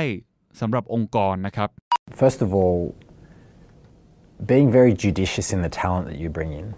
is super important. You know, and we, we take hiring really seriously. We, we have a, a process that's very, uh, you know, very demanding, but demanding for the right reasons. You know, it's not demanding because we want, you know, for the sake of being demanding. We're, we're, it's a very demanding process because we really want to make sure we get the right people uh, into our building. Uh, and, um, you know, some of those characteristics are being able to sort of thrive in chaos and be able to sort of think around corners and be able to respond to challenges. Uh, and ambiguity, uh, and, and that if you if you get people like that into your building, then you know innovation mm-hmm. is something that you can really uh, explore.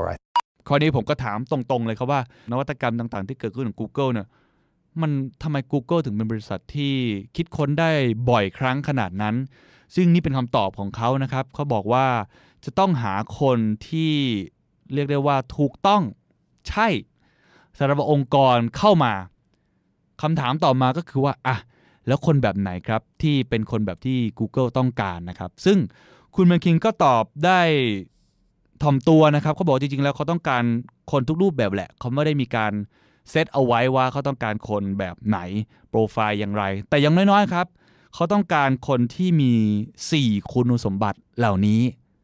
สี่คุณสมบัติเหล่านี้น่าสนใจนะครับเป็นสี่คุณสมบัติที่เราสามารถไปพัฒนาตัวเองให้ตรงกับคุณสมบัติเหล่านี้คุณอาจจะไม่ได้อยากสมัครงาน Google แต่ว่ามันเป็นทักษะที่ผมคิดว่าจำเป็นมากสำหรับการทำงานในอนาคตนะครับข้อที่หนึ่งครับแน่นอนครับ Google ก็ต้องการคนที่มีความรู้ความเข้าใจในตำแหน่งงานนั้นๆดีที่สุดนะครับคุณBen Kingใช้คำว่า role related knowledge นะครับก็สมมุติคุณจะทำงานเป็น marketing คุณจะทำงานเป็น sales คุณจะทำงานเป็นสถาปนิกเป็นวิศวกรในบริษัทนั้นคุณก็ต้องมีความรู้นั้นดีที่สุดก่อนฉะนั้น Google จะเลือกจากคนที่มีความถนัดด้านนั้นก่อนอันที่สองครับอันนี้น่าสนใจครับคุณสมบัติที่ Google อยากจะได้อันที่สองก็คือเรื่องของความเป็นผู้นำแต่ความเป็นผู้นำนี้ไม่ได้หมายถึงตำแหน่งไม่ได้หมายถึงการจัดการอย่างเดียวเพราะว่าในองค์กร Google เนี่ยเป็นองค์กรที่ flat flat ก็คือว่าไม่ได้มีลำดับชั้นของการต้องรายงานหัวหน้าเยอะขนาดนั้นอาจจะมีประมาณ สามถึงสี่ ตำแหน่งเท่านั้นเองนะครับเพราะฉะนั้นแต่ละตำแหน่งครับแต่ละคนที่ทำเนี่ยจะต้องมีความเป็นผู้นำในตัวเองจะต้องจัดการตัวเองได้จะต้อง lead ตัวเองได้แม้ว่าทีมของตัวเองจะมีแค่สองคนหรือตัวเองจะเป็นลูกน้องคนสุดท้ายแต่คุณก็ต้องสามารถจัดการตัวเองได้เพราะว่า Google นั้นไม่ได้มีเรื่องของเวลามาบังคับใช่ไหมครับไม่ได้มีเรื่องของการตอกบัตรแต่สิ่งที่เขาวัดคือผลงานเท่านั้นเพราะฉะนั้นแต่ละคนจะต้องมีความเป็นผู้นำในตัวเองนอกจากความเป็นผู้นำในตัวเองแล้วคุณจะต้องเป็นผู้นำในแง่ที่สามารถที่จะไปติดต่อหรือทำงานร่วมกับหน่วยงานอื่นๆที่ cross functional กันด้วยเพราะฉะนั้นนี่คือเป็นเรื่องที่ความเป็นผู้นำถึงสำคัญมากแม้ว่าคุณจะยังไม่ได้เป็นผู้นำก็ตามทีครับข้อที่สามครับข้อนี้ผมชอบมากอาจจะเป็นคำศัพท์ที่เฉพาะทางนิดหน่อยนะครับคุณBen Kingบอกว่าเขาอยากได้สิ่งที่เรียกว่า จี ซี เอ อ่ะมันคืออะไรครับ จี ซี เอ ก็คือย่อมาจาก General Competitive Abilityหรือคุณสมบัตินะครับในการแข่งขันในการแก้ปัญหาโอ้เรื่องนี้น่าสนใจครับเพราะว่าเขาบอกว่าทุกๆคนมักจะเจอกับปัญหาอยู่แล้วเป็นเรื่องปกติแต่คนที่ Google อยากได้คือคนที่สามารถที่จะ break them down สามารถที่จะแจกแจงปัญหามันได้เป็นข้อๆๆเสร็จแล้วครับก็สามารถที่จะ digestible way ก็คือสามารถที่จะย่อยข้อมูลนั้นแล้วหาวิธีการการแก้ไขได้เพราะว่าทักษะข้อนี้เป็นทักษะที่หลายๆคนขาดนะครับหลายคนคิดว่าตัวเองไม่ได้เป็นหัวหน้าพอเจอปัญหาอะไรต่างๆเข้ามาก็มักจะถามหัวหน้าก่อนแต่จริงๆคนที่ Google ต้องการเนี่ยก็คือเป็นคนที่สามารถที่จะย่อยปัญหาของตัวเองได้เลยแล้วก็สามารถที่จะแก้ไขปัญหาของตัวเองได้เลยได้อย่างทันท่วงทีด้วยข้อสุดท้ายครับคือคำว่า Googleness หลายๆคนน่าจะเคยได้ยินคำนี้บ้างจากหนังสือหรือว่าเวลาไปสัมภาษณ์งานต่างๆที่เขามักจะบอกว่านี่คือคนที่ Google อยากจะได้ที่สุดGoogleness แปลว่าส่วนผสมของคน Google นะครับที่มีทั้ง passion แล้วก็มีทั้งความมุ่งมั่นซึ่งคุณBen Kingครับเขาบอกว่ายกตัวอย่างง่ายๆเช่นต้องเป็นคนที่คิดใหญ่สิบเท่าอย่างที่บอกโดยธรรมชาติเลยนะครับไม่ใช่แบบฝืนด้วย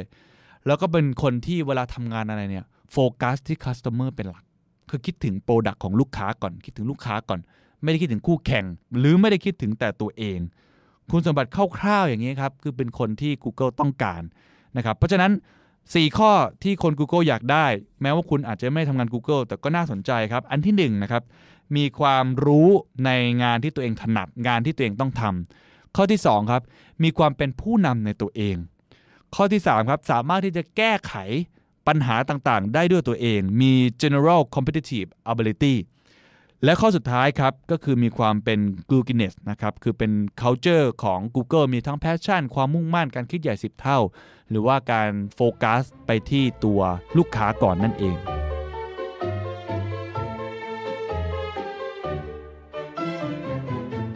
และทั้งหมดนี้ครับเจ็ดข้อนี้ผมเรียกว่าเป็น Secret Sauce ของ Google ที่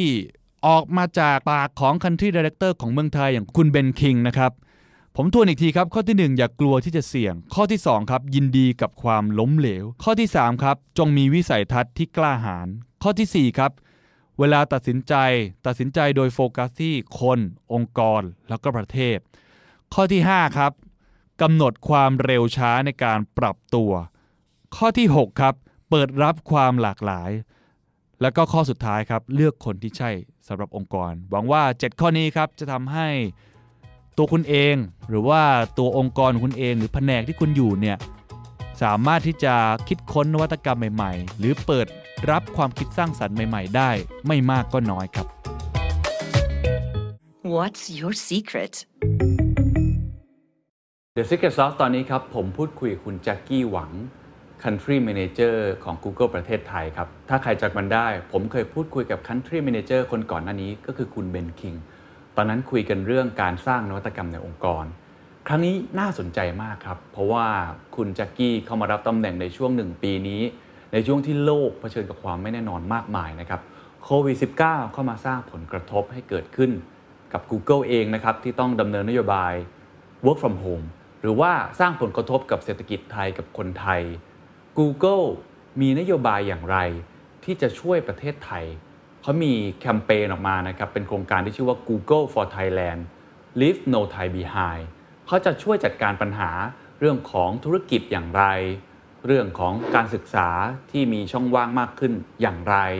หรือว่าจัดการเรื่องของ Freedom of Speech ที่กำลังกลายเป็นประเด็นร้อนอย่างไร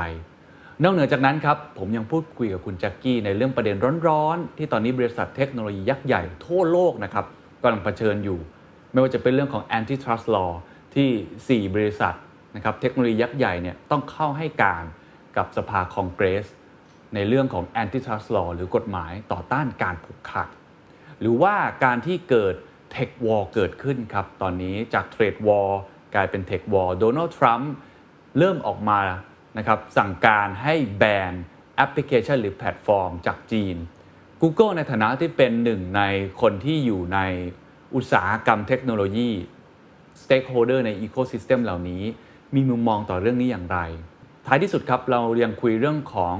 กรมสรรพากรหรือรัฐบาลไทยนะครับที่กำลังจะผลักดันพรบ E-Service เก็บภาษี เจ็ดเปอร์เซ็นต์ จากผู้ประกอบการเทคโนโลยีจากต่างประเทศ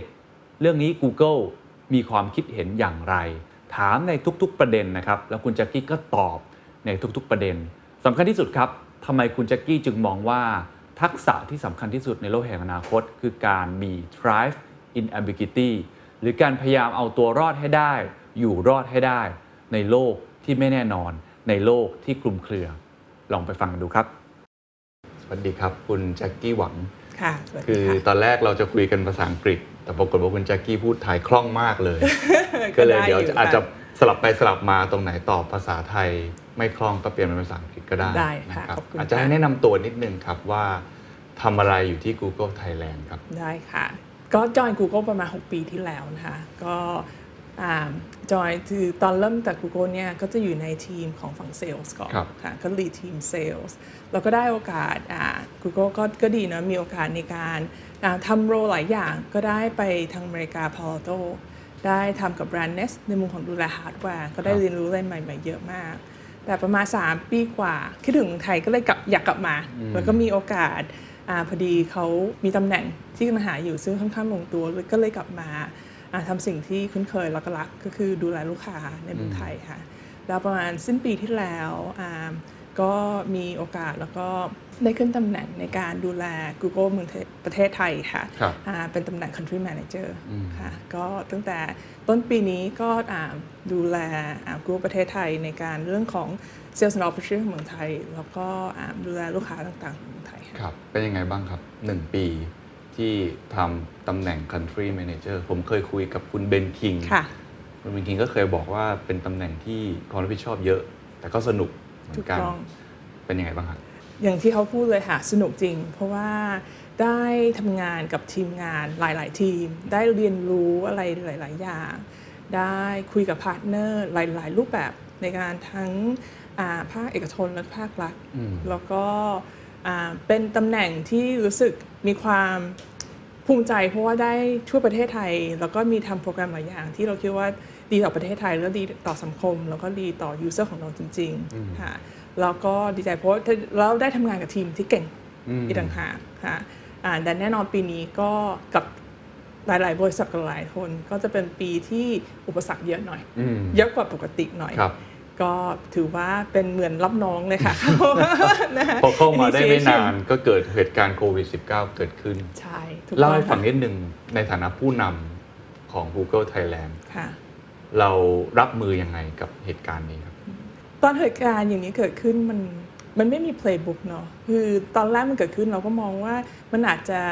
มีเหตุการณ์ที่ในอดีตที่เราดูได้ไหมแน่นอนเราก็ไปดูค่ะแต่ตอนเหตุการณ์มันเกิดขึ้นเรื่อยก็จะเริ่มเห็นสเกลของมันละอย่างแรกที่เราที่ต้องดูแลเนี้ยคือพนักงานของ Google ให้ให้รู้สึกทุกคนนะรู้สึกว่าปลอดภัยในการทำงานก่อนทั้งทั้งเรื่องของ physical product safety และในมุมของ emotional เรื่องของ mental well-being อะไรอย่างเงี้ยสำคัญมากจากนั้นเสร็จปุ๊บเราก็รีบต้องหันมาว่ามันไม่ใช่แค่ทางเราทาง Google ที่เห็นความลำบากหรือว่าวิกฤตที่เกิดขึ้นพาร์ทเนอร์ของเรายูเซอร์ของเราตรงนี้เราก็ต้องเริ่มปรับตัวแล้ว pivot แล้วหันมามองว่าเราจะช่วยลูกค้าได้ยังไงเราจะ helpful ในมุมของอ่าผลิตภัณฑ์หรือ product ของเราเนี้ยกับยูเซอร์ได้ยังไงกับลูกค้าได้ยังไงในการว่าเขาต้องปรับกลยุทธ์ไหมมี product อะไรที่เราต้องที่เทรนด์อะไรที่เราเห็นเนี่ยเรามองว่าเรา adapt หรือว่าเรา adjust product ของเราเนี่ยให้เข้ากับสถานการณ์ที่ user ต้องการได้มากขึ้นยังไงค่ะน่าจะได้รับผลกระทบเชิงบวกไหมครับเพราะดูจากหุ้น Nasdaq หุ้นเทคโนโลยีนี่ขึ้นกันหมดเลยรวมทั้ง Google เองด้วยเพราะว่าคนก็น่าจะอยู่ในโลกดิจิทัลมากขึ้นจริงๆผลกระทบที่เกิดขึ้นน่ะคิดว่าเป็นบวกหรือเป็นลบยังไงบ้างครับจะมองว่าเหตุการณ์ครั้งนี้ในโควิดค่ะน่าจะ accelerateในการเติบโตของคนที่ adopt หรือว่าใช้ tools เครื่องมือออนไลน์เร็วขึ้นมากขึ้นเพราะว่าโดนบีบบังคับในการว่าทุกคนต้องมีการ social distancing หรือว่าธุรกิจที่ต้องเข้าบ้านอยู่ที่บ้านเนี่ยค่ะอาจจะเริ่มจากในมุมของ user ก่อนนะคะอย่างแรกที่เห็นเนี่ยตอนมีวิกฤตอย่างนี้เกิดขึ้นนะคะเราก็จะมองว่าเหมือนที่เราต้อง protect พนักงานของ Google ในความเรื่องของ safety ในความปลอดภัยนะคะคนไทยทุกคนแล้วคนทั่วโลกก็จะมีวิกฤตใหม่เนี่ยก็ต้องต้องการข้อมูลแต่สิ่งสำคัญคือว่าเราต้องให้ข้อมูลที่เราเรียก authoritative หรือว่าข้อมูลที่น่าเชื่อถือได้ที่เรามั่นใจว่าเป็นข้อมูลที่ถูกต้องที่เราเอามาเนี้ยมา protect ตัวเองกับครอบครัวของเราได้เรื่องของ product เราก็ปรับในการว่าคำถามที่คนถามบ่อยๆตอนแรกๆเลยถามว่าโควิดเนี้ยติดยังไงว่าจะไปทำ testing ในโรงพยาบาลที่ไหนได้ต้องเดินทางเนี้ยมีความเปลี่ยนแปลงหรือมี policy ที่เปลี่ยนไปไหมเป็นคำถามที่เราเห็นคนเข้ามาเสิร์ชเยอะมากเราก็เลยทำฟีเจอร์ในการเอาข้อมูลตรงนี้ขึ้นมาง่ายๆแล้วก็ดึงข้อมูลจาก organization ที่น่าเชื่อถืออย่างเช่น ดับเบิลยู ก็คือ World Health Organization ข้อมูลที่เรารู้ว่ามันเป็นมาตรฐานแล้วก็คนที่เห็นแล้วเนี่ยเรามั่นใจว่ามันเป็นข้อมูลที่ถูกต้องในมุมของ user ที่เราปรับรีบปรับขึ้นนะคะแล้วในมุมของ user ตรงนี้ค่ะเราก็จะมันไม่ใช่แค่กับข้อมูลเสร็จปุ๊บอีกอย่างหนึ่งที่เราเห็นเนี้ยมันคือในการว่าทุกคนก็เริ่มต้องปรับตัวกัน new normal ในการช่วงปรับตัว new normal เนี้ยค่ะจาก basic ที่เราว่าถ้ามันจะบอกว่า basic นี้ของคนก่อนว่าถ้ารู้ว่ารู้สึกปลอดภัยแล้วเนี้ยมีเรื่องของกินเรื่องนอนเนี้ยหรือว่ามีเหมือนว่า roof over the head มีอาหารกินอย่างหนึ่งที่เราต้องมาคอยดูคือเรื่องของจิตใจละค่ะ well-being ของนะสภาพจิตของของแต่ละคนค่ะฝั่ง Google ก็จะมี launch program ที่เราเรียกว่า um, be kind to your mind be kind to your mind ใช่ก็จะเป็นแคมเปญที่เรามองว่าเราอยากจะสร้าง awareness แล้วก็อยากจะดึงข้อมูลต่างๆเนี้ยค่ะให้กับคนไทยให้เขารู้ว่ามันมี counselor มันมี hotline ที่ว่าถ้ารู้สึกว่าต้องการคนคุยด้วยต้องการคนช่วยเหลือเนี่ยค่ะมันมีข้อมูลที่เขาไปหาได้คือ Google เหมือนเป็นคนที่ช่วย connect ไปถึงกลุ่มคนที่เป็นเชี่ยวชาญเป็น counselor ช่วยปรึกษากับคนที่อาจจะรู้สึกว่าต้องการคำปรึกษาใช่ถูกต้องค่ะและถ้าขึ้นมาอีกหน่อยก็คืออีกมุมนึงที่ที่ว่ามันอาจจะคนอยู่ที่บ้านเนอะมันก็มีเวลามากขึ้นเยอะในความของเรียนรู้ค่ะแล้วก็ในมุมของ consumption ของของ contentออนไลน์ก็เยอะขึ้นเราทางทางฝั่ง YouTube เราก็มีแคมเปญว่า stay ที่เราก็ stay home with me หรือ with me แคมเปญค่ะในช่วงนี้ค่ะเราก็จะเห็นคนที่ search เกี่ยวกับ how to นี่ค่ะเพิ่มขึ้นถึงสองเท่า นะคะไม่รู้ว่าช่วงโควิดมีเพื่อนหรือว่ามีทางครอบครัวที่เรียนสกิลอะไรใหม่ๆหรือเปล่าปลูกต้นไม้ครับทำอาหารใช่และหลายๆคนก็จะเข้าไป YouTube เพื่อจะดูว่าทำขนมปังยังไงทำเค้กยังไงทำบราวนี่ยังไงเยอะมากรู้สึกเรื่องอาหารเนี้ยตอนนี้รู้สึกว่ามีฮอตไฟเออร์ที่ที่เทรนดิ้งอยู่เหมือนกันใช่ไหมคะ YouTube ก็เป็นจุดหนึ่งแล้วเป็นแพลตฟอร์มเป็นเอเรียหนึ่งที่คนเข้ามาหาข้อมูลตรงนี้ศึกษาเพิ่มเติมแต่มันไม่ใช่แค่ YouTube มันไม่ใช่เข้าเข้ามาในมุมของมีทั้งเรื่องที่เป็นซีเรียสในการว่าเรียนรู้ทักษะใหม่ๆนะคะเรียนรู้อะดิเรกใหม่ๆอ่าแต่อย่างนึงที่เราเห็นที่ดีคือว่าในมุมของการศึกษาด้วยเราก็จะมีเหมือนคัด create content นะคะมีคัดกรอง content ที่ดีต่อเรารู้ว่าอ่าในมุมของทั่วโลกแล้วก็แต่โรงเรียนมันก็เปิดเทอมปิดเทอมเวลาไม่ตรงกันนะคะแต่นักเรียนหรือว่าเด็กที่ต้องอยู่ที่บ้านเนี่ยเยอะขึ้นเยอะมาก YouTube ก็จะเป็นอีกที่หนึ่งที่เรา create content ที่ไม่สาระเรื่องในมุมของ education ให้กับเด็กๆได้เหมือนกันครับในมุมของธุรกิจล่ะครับรายได้อะไรแบบนี้คิดว่ากระทบไหมยอดเซลล์อะไรต่างๆที่ปกติเราเป็นคนช่วยดูอยู่ในมุมของธุรกิจแน่นอนคือถ้าลูกค้าเรามี impact เราก็มี impact ด้วยใช่ไหมคะบาง sector ค่ะที่user หรือว่าลูกค้าค่ะเขา pivot ในในด้านออนไลน์แน่นอนก็จะมีการ benefit ไปนะคะแต่มีบาง sector บาง sector ที่อาจจะมี impact เยอะหน่อยในการที่ว่ามีเรื่องของ restriction ของการเดินทางสมมุติอย่างนี้ค่ะมันก็จะมี impact เยอะแต่โดยรวมแล้วเนี่ยค่ะธุรกิจของของทาง Google ก็มี impact แต่เราถือว่าอยู่ในคิดว่าอยู่ในระดับกลางถือว่ามันก็มี impact แต่ก็เริ่มเห็นการฟื้นตัวนะคะในใน คิว ทู เนี่ยแน่นอนมันจะเป็นช่วงที่ทุกคนโดน impact เยอะขึ้นแต่แต่ละเดือนที่เรามองดูเนี่ยแต่ละด้านก็เริ่มมีฟื้นตัวมากขึ้นในใน business sector ต่างๆครับครับอีกผลกระทบหนึ่งที่เกิดขึ้นจากโควิดก็คือเรื่องของนโยบายการทำงาน work from home policy ซึ่งก็ใช้กันทั่วโลกเยอะมากเหมือนกันผมทราบว่า Google ก็เป็นหนึ่งในองค์กรที่แถวหน้าในแง่ของ culture นะครับแล้วก็เพิ่ง extend ให้ work from home ถึงกลางปีหน้าใช่ไหมครับกลางปีหน้าเล่าให้ฟังหน่อยว่ามัน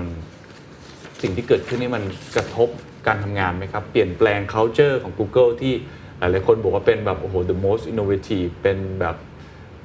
admire มากๆเนี่ยมันเปลี่ยนไปยังไงบ้างแน่นอนมันกระทบค่ะเพราะว่าคนนะตะกี้รู้สึกว่าคนเราเป็นนะคนส่วนมากเป็น social beingในมุมของต้องการ community แต่โดย nature ของคนค่ะและดูของ Google เลยเราความ resilience และความ adaptive ค่อนข้างสูงค่ะเพราะฉะนั้นเราเราปรับได้ค่ะในมุมของอย่างแรกที่เราทำค่ะในการ work from home ค่ะคือเราต้อง ensure ว่า environment ของเขาค่ะเหมาะสมแล้วเขาทำงานได้ตรงนี้เราเรามองค่อนข้างสำคัญว่าเราในมุมของอุปกรณ์ต่างๆที่เขาทำงานแล้วเขา physical well-being ของเขาเนี่ยได้การดูแลต่อไปก็คือเรื่องของ connection นะคะเราก็เริ่ม pivot ในการว่า connection ที่ที่เรามีอยู่ในออฟฟิศค่ะอาจจะอาจจะเป็น organic ที่เราเจอกันตอนกินข้าวเนี่ยมันหายไปเสียปุ๊บเพราะฉะนั้นทุกคนก็ต้องไกด์ไลน์ที่ที่จะแนะนำทุกคนคือว่าเราต้องเหมือนตั้งใจมากขึ้นในการ make connection กับคนคือถ้าเราเข้าแต่ meeting ของเราอย่างเงี้ยเราก็จะขาด connection ต่างๆที่เราตรงนั้นไปเราก็เลยเรามี culture club culture club culture club ที่ Google ที่เรามีอยู่ตลอดอยู่แล้วล่ะในการ culture club เนี้ยเป็น culture club ที่เป็นทีมหนึ่งที่คอยมีกิจกรรมต่างๆที่จะดึงแล้วก็สร้าง culture แล้วก็เหมือน nurture culture ของ Google ค่ะช่วง work from homeเราก็มีโปรแกรมอย่างเราเรียกว่า virtual coffee chat ninja ก็คือคือเป็น virtual coffee chat แต่แต่เราเรียกว่า coffee ninja แล้วการเรียกว่า ninja เพราะว่าเหมือนเรา random จับสองคนมาจับกันที่เราคิดว่าเขาอาจจะไม่รู้จักกันมันเหมือนปกติเวลาอยู่ที่ออฟฟิศไปเดินไปชงกาแฟแล้วก็เจอคนที่ไม่รู้จักถูกต้องใช่แล้วเราแล้วเราก็จะเป็นเหมือนเป็น weekly เลยในการว่าพอดึงคนเข้ามาให้มาพูดคุยกันให้รู้จักกันไม่ต้องคุยเรื่องงานแต่ให้รู้จักคนมากขึ้นเนี่ยค่ะอีกมุมหนึ่งที่ทางเราให้ความสำคัญมากคือเหมือนที่ตะกี้แชร์ในมุมของใน user เรื่องว่า be kind to your mind ใช่ไหมคะสำหรับ Google เหมือนกันค่ะ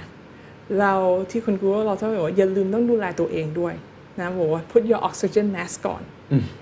ถ้าขึ้นเครื่องบินก็จะเห็นว่าต้องใส่ออกซิเจนแมสของตัวเองก่อนแล้วก็ให้ลูกใช่ไหมคะถ้าเราไม่ดูแลตัวเองเนี่ยเราจะดูแลคนอื่นและคนรอบข้างเรายากก็จะเป็นอะไรที่เรารีมายด์คนอยู่ตลอดเวลาเรามีเหมือนที่เราพยายาม connect กับ user ที่เมืองไทยว่ามีอ่า hotline center ในการที่คุยกับ counselor ได้เรื่องอ่าสุขภาพจิตเนี่ยใน Google เองก็มีเหมือนกันเราก็มี counselor ของเราเองสำหรับคนที่รู้สึกปรับตัวกับเรื่องการโควิดหรือว่าการ work from home ยากหน่อยก็จะมีคาวเซอร์ให้เขาคุยกันค่ะมีพาผมตรงนั้นครับค่ะ core culture ของ Google ยังเหมือนเดิมไหมครับวิธีการคิดวิธีการทำงานหลายๆอย่างว่าจะเป็นเช่นคิดใหญ่สิบเท่า เท็น เอ็กซ์ หรือว่าการตั้งเป้าใหญ่การที่เราต้อง collaborate กันอะไรพวกนี้ยังยังเหมือนเดิมไหมมันมันกระทบเยอะไหมครับ accent ตรงนั้นยังเหมือนเดิมอยู่แต่สิ่งที่เรากำลังคิดอยู่คือเราว่าเราต้อง reimagine ในการ execution มากกว่าหรือว่าในการ operation มากกว่าเพราะว่าในความคิดเราตรงนี้ค่ะเราจะอยู่ที่ไหนก็ได้มันไม่สำคัญใช่ไหมคะเพราะในในการทฤษฎีที่เมื่อกี้แชร์มาเนี้ยมันเป็นเหมือนมันทั่วโลกเป็นอย่างนั้นหมดซึ่งถ้าก่อนโควิดเนี้ยแต่ละบริษัทก็อยู่กันคนละที่กันอยู่ละค่ะแต่กับโควิดเนี้ยค่ะเราต้องเหมือนอย่างที่พูดว่าเหมือนตั้งใจมากขึ้นในการเข้ามาคุยกันก็เลยอาจจะต้องมีการ reimagine ว่าเราจะ collaborate ได้มากขึ้นยังไงใช่ไหมคะ tools ของเราอย่างในการอย่าง Google Meet อย่างเนี้ยค่ะช่วงโควิดมาเราก็พัฒนาขึ้นเรื่อยๆแล้วก็เราจะเห็นทีมงานเนี้ยค่ะหาวิธีที่จะมาแชร์ความคิดด้วยกันได้มากขึ้นค่ะก็ในมุมนี้คิดว่ายังไม่จบอยู่ถึงว่ายังยังไม่จบถึงว่ายังไม่รู้ว่าจะเรา reimagine ออกมายังอยู่ใน process การ reimagine อยู่ใช่แต่เรารู้ว่าเราคงต้องทำใช่ใช่เพราะว่ามันมันแน่นอนในการว่าใน social distancing เนี่ยเราคงยังอยู่ต้องอยู่กับ social distancing อีกสักพักหนึ่งนะคะแต่เรารู้ว่าในความคิดใหญ่ในการ collaborate เนี่ยสำคัญค่ะแล้วเราก็ต้องยังทำไปแล้วใน tool ของเราค่ะallow ให้เราทำตรงนี้ได้คิดว่าค่อนข้างดีนะคะที่จริงค่อนข้างเซอร์ไพรส์ด้วยหลายๆคนที่ Google ตอนแรกเราคิดเอ๊ะเราจะทำได้กันไหมเราจะทำงานที่บ้านกันโดยไม่ได้เจอกันเป็นเดือนเลยได้ไหมทุกคนก็ทำได้ซึ่งอันนี้ผมว่ามันเป็นความท้าทายใหญ่ของทุกองค์กรองค์กรผมก็เหมือนกันแน่นอน core ดี เอ็น เอ เรายังมีอยู่แต่ execution มันยากขึ้นพอเราไม่เจอกันพอเราอยู่บ้านพอเราเจอกันน้อยลงก็เลยอยากรู้ best practiceของของ Google เองทั้งประเทศไทยเองหรือว่าที่ Headquarter ก็ได้ครับว่าเรามีอะไรเป็น best practice ทำให้เรายังรักษาตรงนี้ไว้ได้นอกจาก tools ต่างๆที่ทำแล้วเรามีอะไรที่พอที่จะแชร์ให้ฟังได้ไหมครับเผื่อองค์กรหลายๆองค์กรเนี่ยเอาไปปรับใช้ได้ครับที่รู้สึกว่าช่วงมันอาจจะเป็นเรื่องเล็กๆเนาะในการที่เราไม่ได้อยู่ออฟฟิศด้วยกันนะคะ organic interaction มันหายไปเยอะก็เลยในการทีมในการดึงทีมด้วยกันในการพูดคุยกันที่อาจจะไม่ได้อยู่ใน agenda ของ meeting ค่อนข้างสำคัญในการว่าเหมือนเราต้องเหมือนสร้างเวลาให้ตรงนี้ค่ะเราจะได้ยัง build relationship กับคนได้อยู่แล้วต้องกล้าในการที่หาคนที่ไม่ค่อยด้วยคุยด้วยในประจำเพราะว่าแต่ที่มองว่า culture หนึ่งของ Google แล้วก็ความ beauty ของ Google คือว่าเราได้พูดคุยกับคนที่เราไม่ได้ทำงานด้วย day to day เนี่ยค่อนข้างง่ายแล้วเกิดให้เราคิดเยอะใหญ่ขึ้นทำให้ไอเดียเราน่าสนใจมากขึ้นตรงนี้ไม่ได้เกิดขึ้นเสร็จปุ๊บเนี้ยแต่ละคนเนี้ยจะ encourage ให้เราพยายาม connect กับคนที่อาจจะไม่ได้อยู่ในกลุ่มของตัวเราเองค่ะโทษตรงนี้มันมันพลาดไปในในเรื่องของ work from home ค่ะก็จะเป็นหนึ่ง area แต่อีกอันนึงก็คือเราต้อง balance ดีๆไม่รู้ว่าทางนี้เป็นหรือเปล่าแต่ตอนแรกๆทีมงานรู้สึกว่าประชุมเยอะขึ้นเพราะทุกอย่างต้องเป็นประชุมใช่ทุกคนบอกว่างานหนักเยอะขึ้นไม่ได้คิดว่าทุกคนจะได้กลับบ้านชิลไม่จริงค่ะทุกคนทำงานเยอะขึ้นคือเรื่อง balance ค่ะหรือว่าที่เราเรียกว่า detachment ค่ะคือตอนเราทำงานที่บ้านเสร็จปุ๊บค่ะเส้นของว่าเราทำงานอยู่กับที่บ้านอยู่เนี้ยมันมันเบลอไปหมดมันอยู่ที่เดียวกันหมดค่ะเป็น area นึงที่เราต้อง เตือนทุกคนให้มีรูทีนสองต้อง detach อย่าทำงานไปเรื่อยๆทั้งคืนค่ะแล้วอีกสามคือเราต้องรีมายคนให้อ่าพักร้อนพักร้อนครับใช่เพราะว่าเราถือว่าบางคนก็โชคดีคือว่าเราทำงานอยู่และโดยเนเจอร์ของหลายคนนะคะว่าช่วงพักร้อนคือว่าหรือ take time off เนี่ยก็จะไปเที่ยวจะไปเที่ยวในเมืองไทยไปเที่ยวต่างจังหวัดหรืออะไรเนี้ยแต่ในช่วงโควิดการท่องเที่ยวการเดินทางมันตัดลงน้อยลงให้ทุกคนให้อยู่บ้านใช่ไหมคะเราก็จะ encourage คนว่าแม้จะไม่ได้ใช้เวลาพักผ่อนเนี้ยไปเที่ยวก็อยากให้เขาใช้เวลาให้พักจะอยู่จะเป็น staycation ก็ได้แต่อยากให้ทุกคน encourage คนให้พักค่ะขณะแค่พักแล้วก็แม้จะอยู่บ้านก็ดีแต่อย่าให้ทำงานอยู่ทำงานเพราะว่ามันจะได้พักสมองและเราเห็นคนที่พักเนี้ยจะกลับมารู้สึก refresh มากขึ้น อ, อันนี้สำคัญมากๆถึงว่าเราเพิ่มเวลาให้เขาเหรอเรามีทั้งเพิ่มเวลาด้วย ใช่ค่ะเราเราคือสำหรับในวงการเรามองว่าถ้าเราลาคนไม่คนเคนไม่ลาเสร็จปุ๊บอย่างเนี้ยคนเคนทำงานอีเมลก็ยังมันเด้งอยู่นะเราก็รู้สึกว่ามันไม่พักแต่ถ้าเราทั้งบริษัทเนี้ยหยุดในวันเดียวกันเนี้ยมันก็จะมีความจะมีมีหยุดวันเดียวกันด้วยมีค่ะหยุดเองเลยใช่คือคือก็คือทั้ง Google บอกว่าเป็นวันที่เราหยุดค่ะคือเราจะ encourage ให้คนว่าต้องใช้เวลา vacation time อย่าไปรอว่าว่าว่าเราแบบ travel bubble จะเกิดขึ้นแล้วจะไปเดินทางเลยเนี่ยค่ะเรา encourage ให้คนพักสำคัญสำหรับทั้งแบบจิตแล้วก็ในการเพิ่มชาร์จตัวเองให้กลับมาค่ะ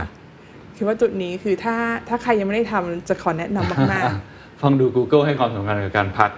หรือว่าการ detach อะไรอย่างนี้มากกว่าที่จะแบบทำงานหนักอย่างนั้นเพราะว่าเราเห็นทุกคนทำงานหนักอยู่แล้วมีความตั้งใจในการทำงานหนักอยู่แล้ว productivity เลยไม่ได้ตกลงไม่ได้ตกลงครับไม่ได้ตกลงอีกอย่างหนึ่งก็คือเรื่องของ culture ในการสร้าง innovation ค่ะซึ่ง Google ก็ผมเคยสัมภาษณ์คุณ Ben King เขาก็จะมีวิธีคิดของ Google ที่น่าสนใจมากนะครับ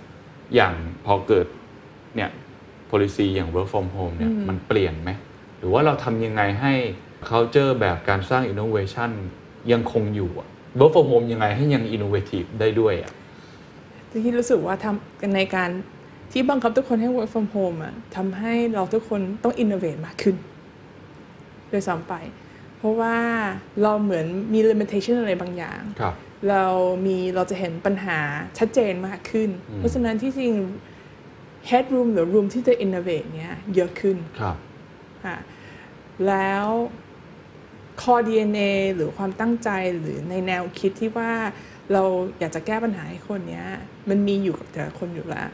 แต่ที่มองว่าในช่วงโควิดในสถานการณ์อย่างนี้ค่ะถ้าเราดูแลตัวเองได้ดีๆค่ะเราก็จะหันมาโฟกัสในการว่าเราจะ innovate และแก้ปัญหาได้ยังไงได้ดีขึ้นซึ่งสมัยของว่าตัวองค์กรเองหรือว่าตัว leader เองทีม leader เนี่ยจะทำอย่างไรให้มันเกิดให้ทุกคนสามารถ innovate ได้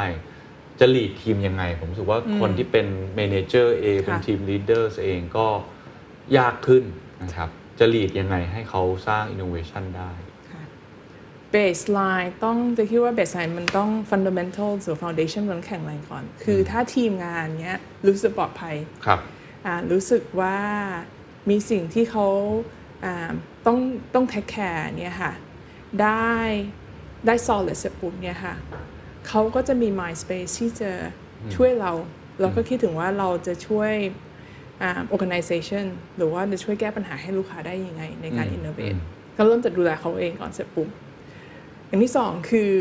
ในการว่าเราจะช่วยต้องต้องหาปัญหาที่เราคิดว่า Google เนี้ยช่วยเราได้แล้วก็มี impact ต่อเขาจริงๆหาปัญหาก่อนใช่คือคือปัญหามันเยอะมากแต่เราว่าในการฟังและเข้าใจอ่าแล้วเรียนรู้ว่าปัญหาที่ Google เข้ามา address หรือมามาแตะเนี้ยแล้วมี impact ที่ที่ scale ได้แล้วก็มัน meaningful impact จริงๆค่ะจะเป็น way คือจากตรงนี้เสร็จปุ๊บเนี้ยค่ะใน tools ของ innovate เนี้ยค่ะอันนี้จะให้คุณไม่ต้องเล่าเพราะว่าเดี๋ยวรู้สึกว่า Google as an organization และใน culture ค่ะเรามีหลาย way ในการ thinking หรือว่ามีทั้งในผู้มีทั้งส่วนใน tools และ structure ในการช่วยเราให้ใน innovate ได้แต่ถ้าเราไม่พร้อมและเราไม่รู้ว่าเราพยายามแก้ปัญหาอะไรอย่างเงี้ยค่ะเราก็จะไปไม่ถูกทางแล้วเราก็จะเหมือนไม่มีความตั้งใจหรือว่าไม่มี energy ที่จะไปก็เลยอยากคิดว่าในช่วงนี้ค่ะอยากจะโฟกัสตรงนี้ครับค่ะและเราจะได้ไปต่อได้สกิลของ Google ผมเคยไปเสิร์ชมีหลายอย่างมากที่เป็นแบบจะไปสัมภาษณ์งานต้องมีสกิลนี่ซึ่งหลายๆองค์กรก็นำไปปฏิบัติตามแต่คำถามคือว่าหลังจากนี้อะไรคือสกิลใหม่ที่เราต้องอัพสกิลเพื่อให้อยู่ได้ในโลกที่มันไม่แน่นอนแบบนี้โลกที่มันยากลำบากมากขึ้นนะครับซับซ้อนขึ้นในมุมมอง Google มีการ implement อะไรที่เป็นไกด์ไลน์มาไหมครับว่าเราต้องอัพสกิลด้านนี้เป็นพิเศษไม่นับเทคโนโลยีเนาะค่ะมี attribute หรือ skill นึงที่เราตอนเราสัมภาษณ์ตอนตอนเราหาคนเนี้ยเราคิดว่าสำคัญและช่วงนี้ปีนี้คิดว่าน่าจะ shine spotlight เข้าไปเลยคือเรื่องของ ambiguity เราเราภาษาอังกฤษเราเรียกว่า thrive in ambiguity ครับครับซึ่งตอนนี้เราเจอกันเยอะอยู่มากความไม่แน่นอนนะคะแล้วความไม่แน่นอนเนี้ยก่อนโควิดในอินดัสทรีเราก็มีความไม่แน่นอนอยู่เยอะอยู่แล้วในการแก้ปัญหามันเป็นอินดัสทรีที่ moving fast moving ตลอดเวลาแล้วเราเป็นองค์กรที่ใหญ่ซับซ้อนระดับหนึ่งข้างในมีหลายอย่างที่เราทำได้แต่กับ impact ของโควิดเนี้ยทำให้ตรงเนี้ยค่ะเป็นสกิลหนึ่งที่ไม่ต้องคือเหมือนว่าไม่ต้องรู้ว่าต้องแก้ปัญหาเนี่ยแต่ต้องต้องต้องอยู่ได้คือคำว่า thrive เป็น ambiguity คือ ambiguity เนี่ยมันคือไม่แน่นอนฮะแต่ thrive เป็น ambiguity เนี่ยคำว่า thrive เนี่ยค่ะสำคัญค่ะอยู่รอดให้ได้ถูกต้องแล้วคนที่อ่าไม่กลัวมันนะคะแล้วก็คือ take challenge ส่งตรงนี้ค่ะอ่ามี process แล้วก็มี structure ในการ thinking หรือว่าในการแก้ปัญหาครับหรือว่ารู้จักที่จะดึงคนหาคนที่มาจะช่วยแก้ปัญหาแล้วก็เหมือนไปด้วยกันค่ะฝึกยังไงดีครับให้เราสามารถ drive in ambiguity ฮะยากเหมือนกันเนาะยากยากนะอย่างอย่างเอาส่วนตัวก็ได้ครับว่าแบบทำยังไงให้เรามี attribute นี้เพิ่มขึ้นเรื่อยๆอย่างคุณแจ็คกี้เองแจ็คกี้จะไกด์ทีมแล้วก็ตัวเองค่ะเริ่มจากว่าขออันนี้ขอใช้เป็นภาษาอังกฤษด้วยกันว่าว่า control the controllables control the controllablesเริ่มจากตรงนั้นก่อนสิ่งควบคุมในสิ่งที่เราควบคุมได้ใช่เพราะบางอย่างที่เราควบคุมไม่ได้เนี่ยเราถ้าเราไปคิดมันมากๆเราเหมือนมันเหมือนสตั๊กอยู่ในไซเคิลนิดนึงค่ะเริ่มจากว่าสิ่งดูแล้วไปดูอะไรอะไรที่เราควบคุมมันได้ก่อนครับและแตกมาเป็นข้อๆแล้วดูว่าเราอะไรที่เป็นปัญหาใหญ่สุดอะไรที่เราทำได้และแก้มันได้ค่ะเป็นสเตจไปค่ะก็เลยในเริ่มจากว่า control ก่อนแล้วหนึ่งแบบ separate ก่อนใช่ uncontrol กับ control กับ controllable ได้ก่อนแล้วก็เลือกในสิ่งที่ control ได้ก่อนใช่แล้วก็ prioritize ผมเข้าใจถูกใช่ถูกต้องค่ะขอบคุณค่ะใช่ใช่เลยในตรงนี้เพราะจากตรงนี้เสร็จปุ๊บเนี่ยค่ะมันก็จะเริ่มมี action plan ละเราก็จะเริ่มรู้สึกว่าเรากำลังแก้ปัญหาเราเลย move forward ต่ออ่าไม่ได้อยู่กับที่ไม่ได้แค่กังวลอย่างเดียวใช่ไหมคะแล้วจากตรงนี้ค่ะตอนเราสร้างแผนเนี่ยพาร์ทที่รู้สึกว่า uncontrol ไม่ได้หรือว่า ambiguity ไม่ให้ชัดเนี่ยค่ะจะเชื่อว่าตอนเริ่มทำแต่ละอย่างมันก็จะบางทีมันก็จะเริ่มชัดขึ้นบางทีเราก็จะรู้ว่ามันเป็นอะไรที่เราอาจจะแก้ไม่ได้ทำให้เราต้องหา solution อื่นหันมามอง area ที่เราแก้มันได้ถ้าแก้ได้รีบแก้ถ้าแก้ไม่ได้ทำไงดีครับทำใจบางทีบางอย่างก็ต้องทำใจค่ะใช่บางทีบางอย่างเราก็ต้องมองว่าเราก็ต้องทำใจกับมันว่าอ่าคอยดูก็คือบางทีอาจจะต้องให้เวลากับมันครับครับใช่เราเราพูดกันเยอะนะว่าเราต้อง agile เราก็ต้อง act fast แน่นอนค่ะจะได้เห็นด้วยว่า speed เนี่ยสำคัญ urgency สำคัญค่ะแต่บางอย่างเนี้ยเรามองว่าที่เรา control ไม่ได้บางทีอาจจะต้องให้เวลากับมันให้ play out ว่ามันจะเป็นบางทีเวลาก็อาจจะช่วยถูกต้องนะครับการทำงานโลกของเทคโนโลยีโลกของการแข่งขัน Google คิดว่ามันจะหนักขึ้นกว่าที่เคยทำมาหลายๆปีอย่างไรบ้างแล้วเราเตรียมพร้อมกับมันยังไงผมถามในมุม Google เลยดีกว่าผมเชื่อว่าเราต้องเตรียมตัวเองอยู่แล้วแหละครับ Google เป็นบริษัทแค่ยี่สิบเอ็ดปีนะถือว่าเรายังเรายัง วัยรุ่นหน่อยๆอยู่ถือว่าเริ่มเริ่มเข้าเริ่มโตขึ้นแล้วเริ่มเป็น young adult แล้วแล้วแล้วถือว่าเป็นอินดัสทรีที่ค่อนข้างยังใหม่ถ้าเทียบกับอุตสาหกรรมอย่างอื่นใช่ไหมคะแน่นอนในการว่าในการโตขึ้นเนี้ยความ sophistication แล้วก็ความ impact ในความ user เยอะขึ้นทุกอย่างเนี้ยมันก็ทำให้งานเรา challenging มากขึ้นแน่นอนแน่นอนแต่เราก็ได้เรียนรู้เยอะขึ้นมีบทเรียนที่เข้ามาเร็วขึ้นยากขึ้นใหม่ขึ้นเพราะนั้นเราก็ต้องพัฒนาต่อไปค่ะแต่ที่คำถามนี้คิดว่ามันคงทุกคนค่ะทุกอินดัสทรีค่ะกับเราก็ต้องเผชิญกับสิ่งที่มันเปลี่ยนแปลงแล้วก็แต่ละบริษัทแล้วแต่ละอินดัสทรีก็ต้องปรับตัวค่ะแต่ฝั่งเราเราก็ต้องถ้าเรามีฐานที่แข็งแรงจะเชื่อว่าเราก็จะเหมือนทำงานร่วมกันเป็นหนึ่งทีมแล้วก็ปรับตัวมาได้แล้วก็ยังเหมือน stick to philosophy ที่ที่เราเชื่อค่ะก็คือว่าสร้าง product ที่ดีต่อ user เราเรา drive impact ที่เราเชื่อว่าในเมืองไทยเนี้ยค่ะเราอยากจะ leave no Thai behind เรามองว่าเป็น area นึงที่เรา commit กับเมืองไทยเป็น area นึงที่ในมุมของธนาคาร Google Thailand เราก็จะทำต่อไปปีนี้เรามีโปรแกรมที่เราจะร้อนเรียกว่าสะพานดิจิทัลที่คิดว่าน่าจะช่วยหลายๆคนและ เอส เอ็ม อี เล็กๆได้เยอะนะคะแต่แน่นอนมันก็น่าจะมีโปรแกรมอีกมากมายที่เราอาจจะคิดอยู่หรือว่ายังมองอยู่แต่เราเอาของปีนี้ก่อน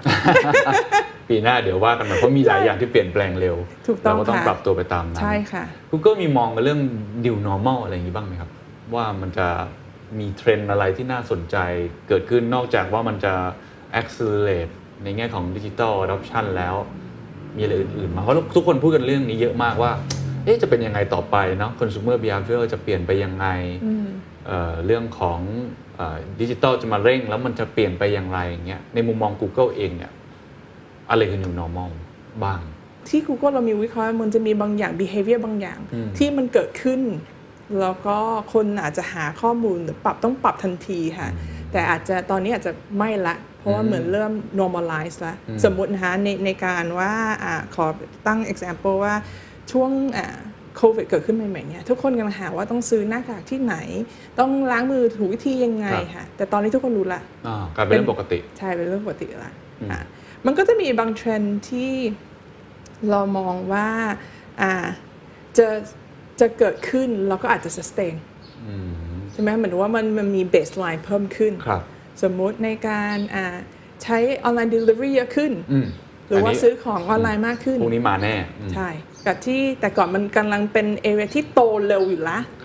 แต่โดนโควิดเนี่ย accelerate ขึ้นมากๆเพราะเราก็จะ new normal ของเราที่เราเริ่มแบ่งเราเริ่มเห็น pattern อะไรบางอย่างตรงนี้ซึ่งเป็นข้อมูลหรือ insight อะไรที่ที่เราคอยแชร์กับ business partner เราอยู่ตลอดเวลาเขาจะได้ไปปรับตัวยุทธของเขาได้ค่ะเรียกมองว่าเราคงอยู่ในสเตจของ new norm new normal ของเราคือถือว่าเป็น normal แล้วเนาะคือตอนนี้เป็น normal แต่อ่าอีก area นึงที่ที่ที่เราคงอาจจะยังไม่รู้จะเป็นไงคือว่าถ้าวัคซีนมาเสร็จปุ๊บจะกลับมาเป็นไงคิดว่านั่นคือคงเป็นเฟสถัดไปแล้วค่ะแต่คิดว่าเราน่าจะอยู่ normalize อยู่ในเฟสที่ business เริ่มรู้แล้วโอเคถ้าสมมุติเราต้อง move back กลับไปในมุมของว่า work from home อีกหรือ social distancing ต้องกลับมาอีกต้องทำยังไงเพราะเหมือนหลายๆธุรกิจหลายๆคนเหมือนผ่านประสบการณ์ประมาณนั้นละอืมอืมอืมน่าสนใจครับเพราะฉะนั้นเดี๋ยวผมจะถามเรื่องสิ่งที่อาจจะ control ไม่ได้หลายอย่างเหมือนกันเพราะว่าจริงๆต้องบอกว่าบริษัทเทคโนโลยี tech company เนี่ยเจอกับ ambiguity เยอะมากในช่วงเนี่ย สามถึงสี่ ปีที่ผ่านมาไม่ใช่แค่ในแง่ของ competition เลยการแข่งขันอย่างเดียวนะครับแต่เจอจากปัจจัยหลายๆอย่างอาจจะไล่ประมาณ สองถึงสาม ประเด็นที่คนสนใจกันอยู่ประเด็นแรกก็คือเอ่อสี่ Big Tech นะครับสี่ Big Tech ของสหรัฐเนี่ยก็ได้เข้าไปเขาเรียกว่า testify เนาะ before Congress นะครับพูดเรื่อง Antitrust Law ก็คือมีการทำ Antitrust Hearing เกิดขึ้นซึ่งไม่เคยเห็นมาก่อนที่จะมีลักษณะแบบนี้คือ ซี อี โอ ทุกท่านเข้าไปพูดเข้าไปคุยนะครับโดยเฉพาะเรื่องของ monopoly การผูกกับ Google ก็โดนครับแล้วคุณสันดาพิชัยใช่ไหมครับก็เข้าไปพูดคุยด้วยอยากทราบว่า Google มีมุมมองยังไงกับกับเรื่องนี้ครับ ที่จริงอย่างที่คุณซี อี โอของเราสุนันท์พิชัยเขาพูดนะคะว่าที่จริงในมุมของ monopoly เราอยู่ในอินดัสทรีที่ competition สูงแล้ว competition ที่เรามีวันนี้ก็ไม่เหมือนกับห้าปีที่แล้วหรือว่ายี่สิบปีที่แล้วที่ตอน Google เพิ่งเริ่มมาค่ะเพราะฉะนั้นเรามองว่าเราอยู่ในอินดัสทรีที่ very highly competitive ด้วยซ้ำไปค่ะในในหลายๆด้านใน product ของเราค่ะครับแต่แน่นอนในมุมของ lawmaker ต่างๆค่ะก็คือถ้าเขามีคำถามอะไรที่เราต้องการเราก็มีหน้าที่ที่จะเข้าไปอธิบายครับค่ะแต่ในมุมของเราคือเรามองว่าเราอยู่ใน industry ที่มี competition อยู่เยอะคิดว่าจะเกิดผลกระทบไหมครับกับตัว Google เองหรือว่า operation ใน Google Thailand เองนี้เราก็ยังคงเร็วไปที่จะดูรู้ว่าจะมีผลกระทบ directly หรือเปล่าค่ะก็ต้องอ่ะคงเป็นอะไรที่ที่จริงๆผู้อาจจะต้องให้เวลากับมันแต่ก็จะน่าจะน่าจะยังกลับมาพูดเหมือนเดิมที่ที่คิดว่าถ้าใครมีคำถามเรามีหน้าที่ที่มาตอบอืมเราคิดว่าเรามีคำตอบถูกไหมก็คำตอบที่เขาใช่ค่ะที่เราตอบมาแล้วมองปรากฏการณ์นี้ยังไงอ่ะไม่ใช่แค่แค่ Google อย่างเดียวที่เกิดลักษณะแบบนี้ขึ้นที่บริษัทเนี่ยยักษ์ใหญ่เทคโนโลยีถูกตั้งคำถามจากสังคมมากขึ้นซึ่งผมว่าไม่ใช่แค่ในอเมริกาหลายๆที่ก็เหมือนกันเนี่ย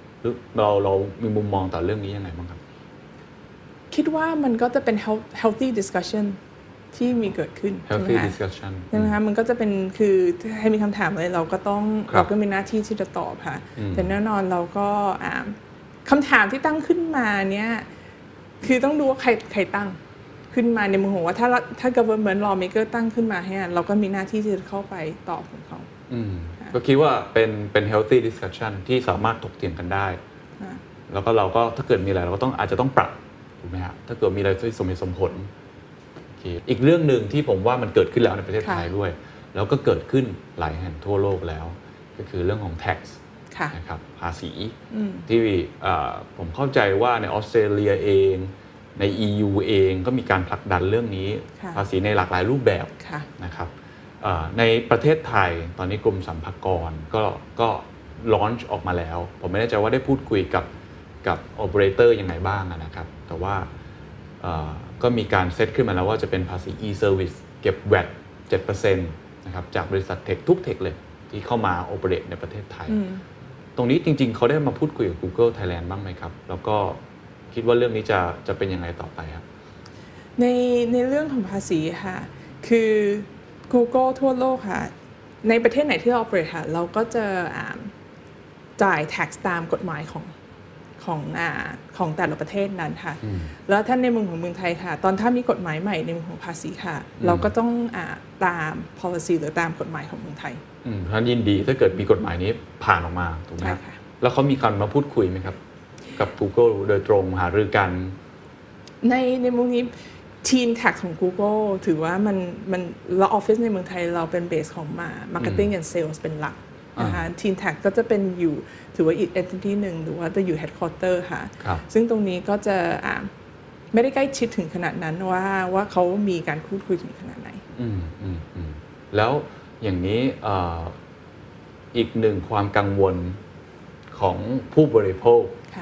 ก็คือว่า เจ็ดเปอร์เซ็นต์ เนี่ยหรือว่าสี วี เอ ที เนี่ย ม, มันอาจจะถูก pass on ถูกผลักมาที่ผู้บริโภคหรือไม่อันนี้เป็นแค่การตั้งประเด็นนะซึ่งทำให้ผู้บริโภคอย่างพวกเราเนี่ยเริ่มกังวลกันเกิดขึ้นตรงนี้ Google มีมุมมองยังไงครับอันนี้ต้องขอต้องไปปรึกษากับทางเหมือนว่า tax team ของเราเพื่อจะความเข้าใจกฎหมายให้ลึกขึ้นนะคะ อ, อาจจะเป็น area ที่แจ็คกี้เนี่ยจะตอบไม่ได้เพราะต้องเข้าใจในมุมของดีเทลของกฎหมายนั้นมากขึ้นครับแต่ผู้บริโภคน่าจะต้องกังวลต่อไหมหรือว่าจริงๆพอที่จะมั่นใจได้ว่าฉันจะไม่โดนผลักภาระมานะอันนี้ก็ต้องดูว่ากฎหมายเขา outline มายังไงใช่แต่ยืนยันว่าถ้าเกิดกฎหมาย implement launch มาเราก็ยินดีทำตามไกด์ไลน์ที่เกิดขึ้นใช่ค่ะคือเราก็ต้อง operate ตามกฎหมายของแต่ละประเทศที่มีอ่ะมันเดี๋ยวรอดูกันต่อไปว่าข่าวจะเป็นยังไงนะครับอีกเรื่องหนึ่งนะครับที่ก็เป็นเรื่องที่ถกเถียงกันเยอะ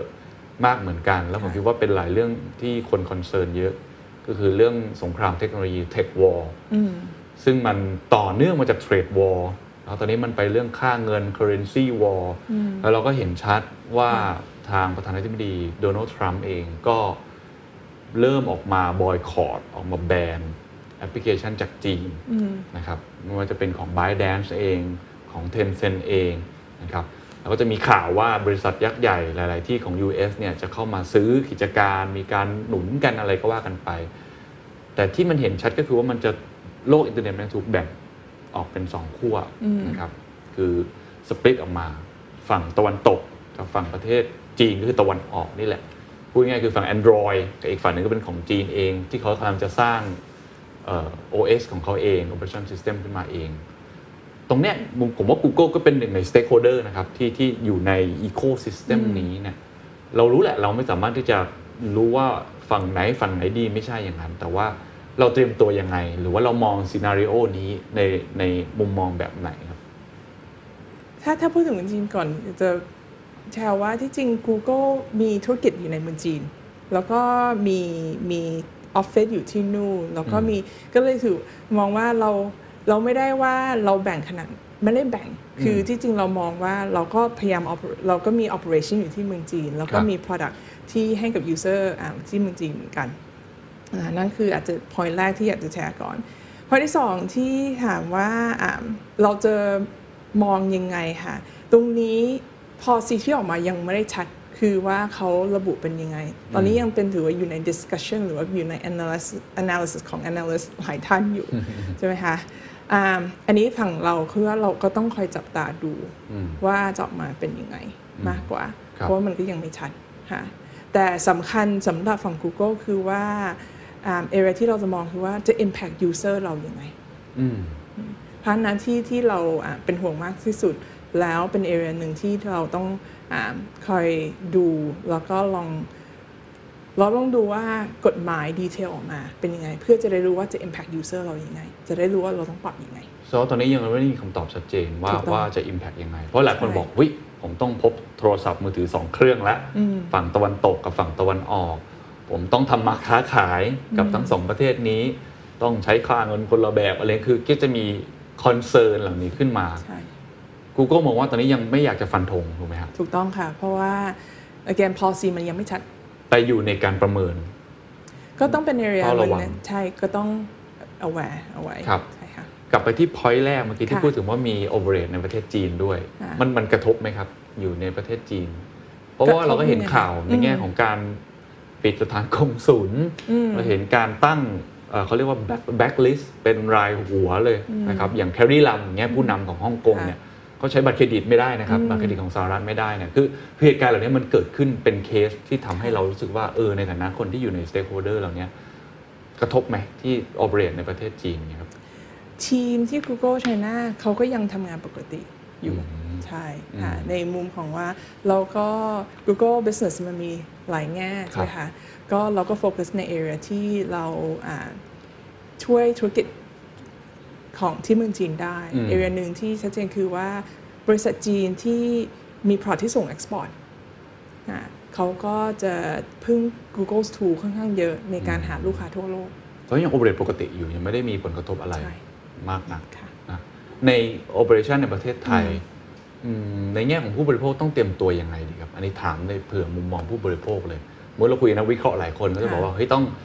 เริ่มที่จะมองสองด้านแล้วนะเพราะเราเป็นมดตัวนิดเดียวกับช้างสารที่ชนกันเราจะต้องทำทั้งสองฝั่งนะบาลานซ์กัน power ต่างๆเนี่ยพอจะมีมีมุมมองต่อผู้บริโภคคำแนะนำอะไรอย่างนี้ยังไงบ้างครับฝั่ง Google เราเราจะยึดกับว่าอะไรดีที่สุดกับ user เราก่อนอยู่แล้วในการตัดสินใจในการสร้าง product เพราะฉะนั้นเราคงยังยึดกับตรงนั้นอยู่แต่ว่าจะไปทางไหนยังไงเนี่ยค่ะเราก็ต้องดูดีเทลให้มันชัดเจนให้ละเอียดก่อนที่จะรู้ว่าต้องปรับอะไรไหมครับคำถามสุดท้ายแล้วกันนะครับเอาส่วนตัวเลยแจ็คกี้คิดว่าอะไรคือคือความสนุกในการทำงานแพชชั่นที่ทำให้เราเอนจอยการตื่นขึ้นมาทุกเช้านะครับแล้วก็มีพลังทำงานที่ Google เนี่ยครับอย่างแรกคือเชื่อแล้วก็อ่าtruly believe ว่าสิ่งที่ทำอยู่เนี่ยค่ะมี impact ต่อ ประเทศที่เราอยู่ก็คือเมืองไทยเป็นประเทศที่แจ็คกี้โตในเมืองไทยก็จะเป็นประเทศที่แจ็คกี้รักแล้วก็รู้สึกว่าสิ่งที่ทำเนี้ยได้ช่วยประเทศนี้จริงๆในพัฒนาในมุมของ Digital Economy ได้และมิชชั่นของ Leave No Thai Behind เนี้ยเป็นมิชชั่นที่ใหญ่แต่คิดว่าเรามีบทบาทที่ช่วยตรงนี้ได้และไม่ใช่แจ็คกี้คนเดียวคืออยู่ในทีมแล้วก็มีทีมงานร่วมงานมีทีมที่แข็งแรงแล้วก็มีแพชชั่นนี้เหมือนกันก็คอยเป็นกำลังใจและสร้างกำลังใจให้กับเราในการที่ว่าตื่นขึ้นมาแล้วอยากทำ Leave No Thai Behind ก็จะเป็นทีมหลักที่จะทำต่อไปเรื่อยๆแม้ว่าจะเจอกับ ambiguity มากมายนะครับให้กำลังใจนะครับขอบคุณมากครับขอบคุณค่ะ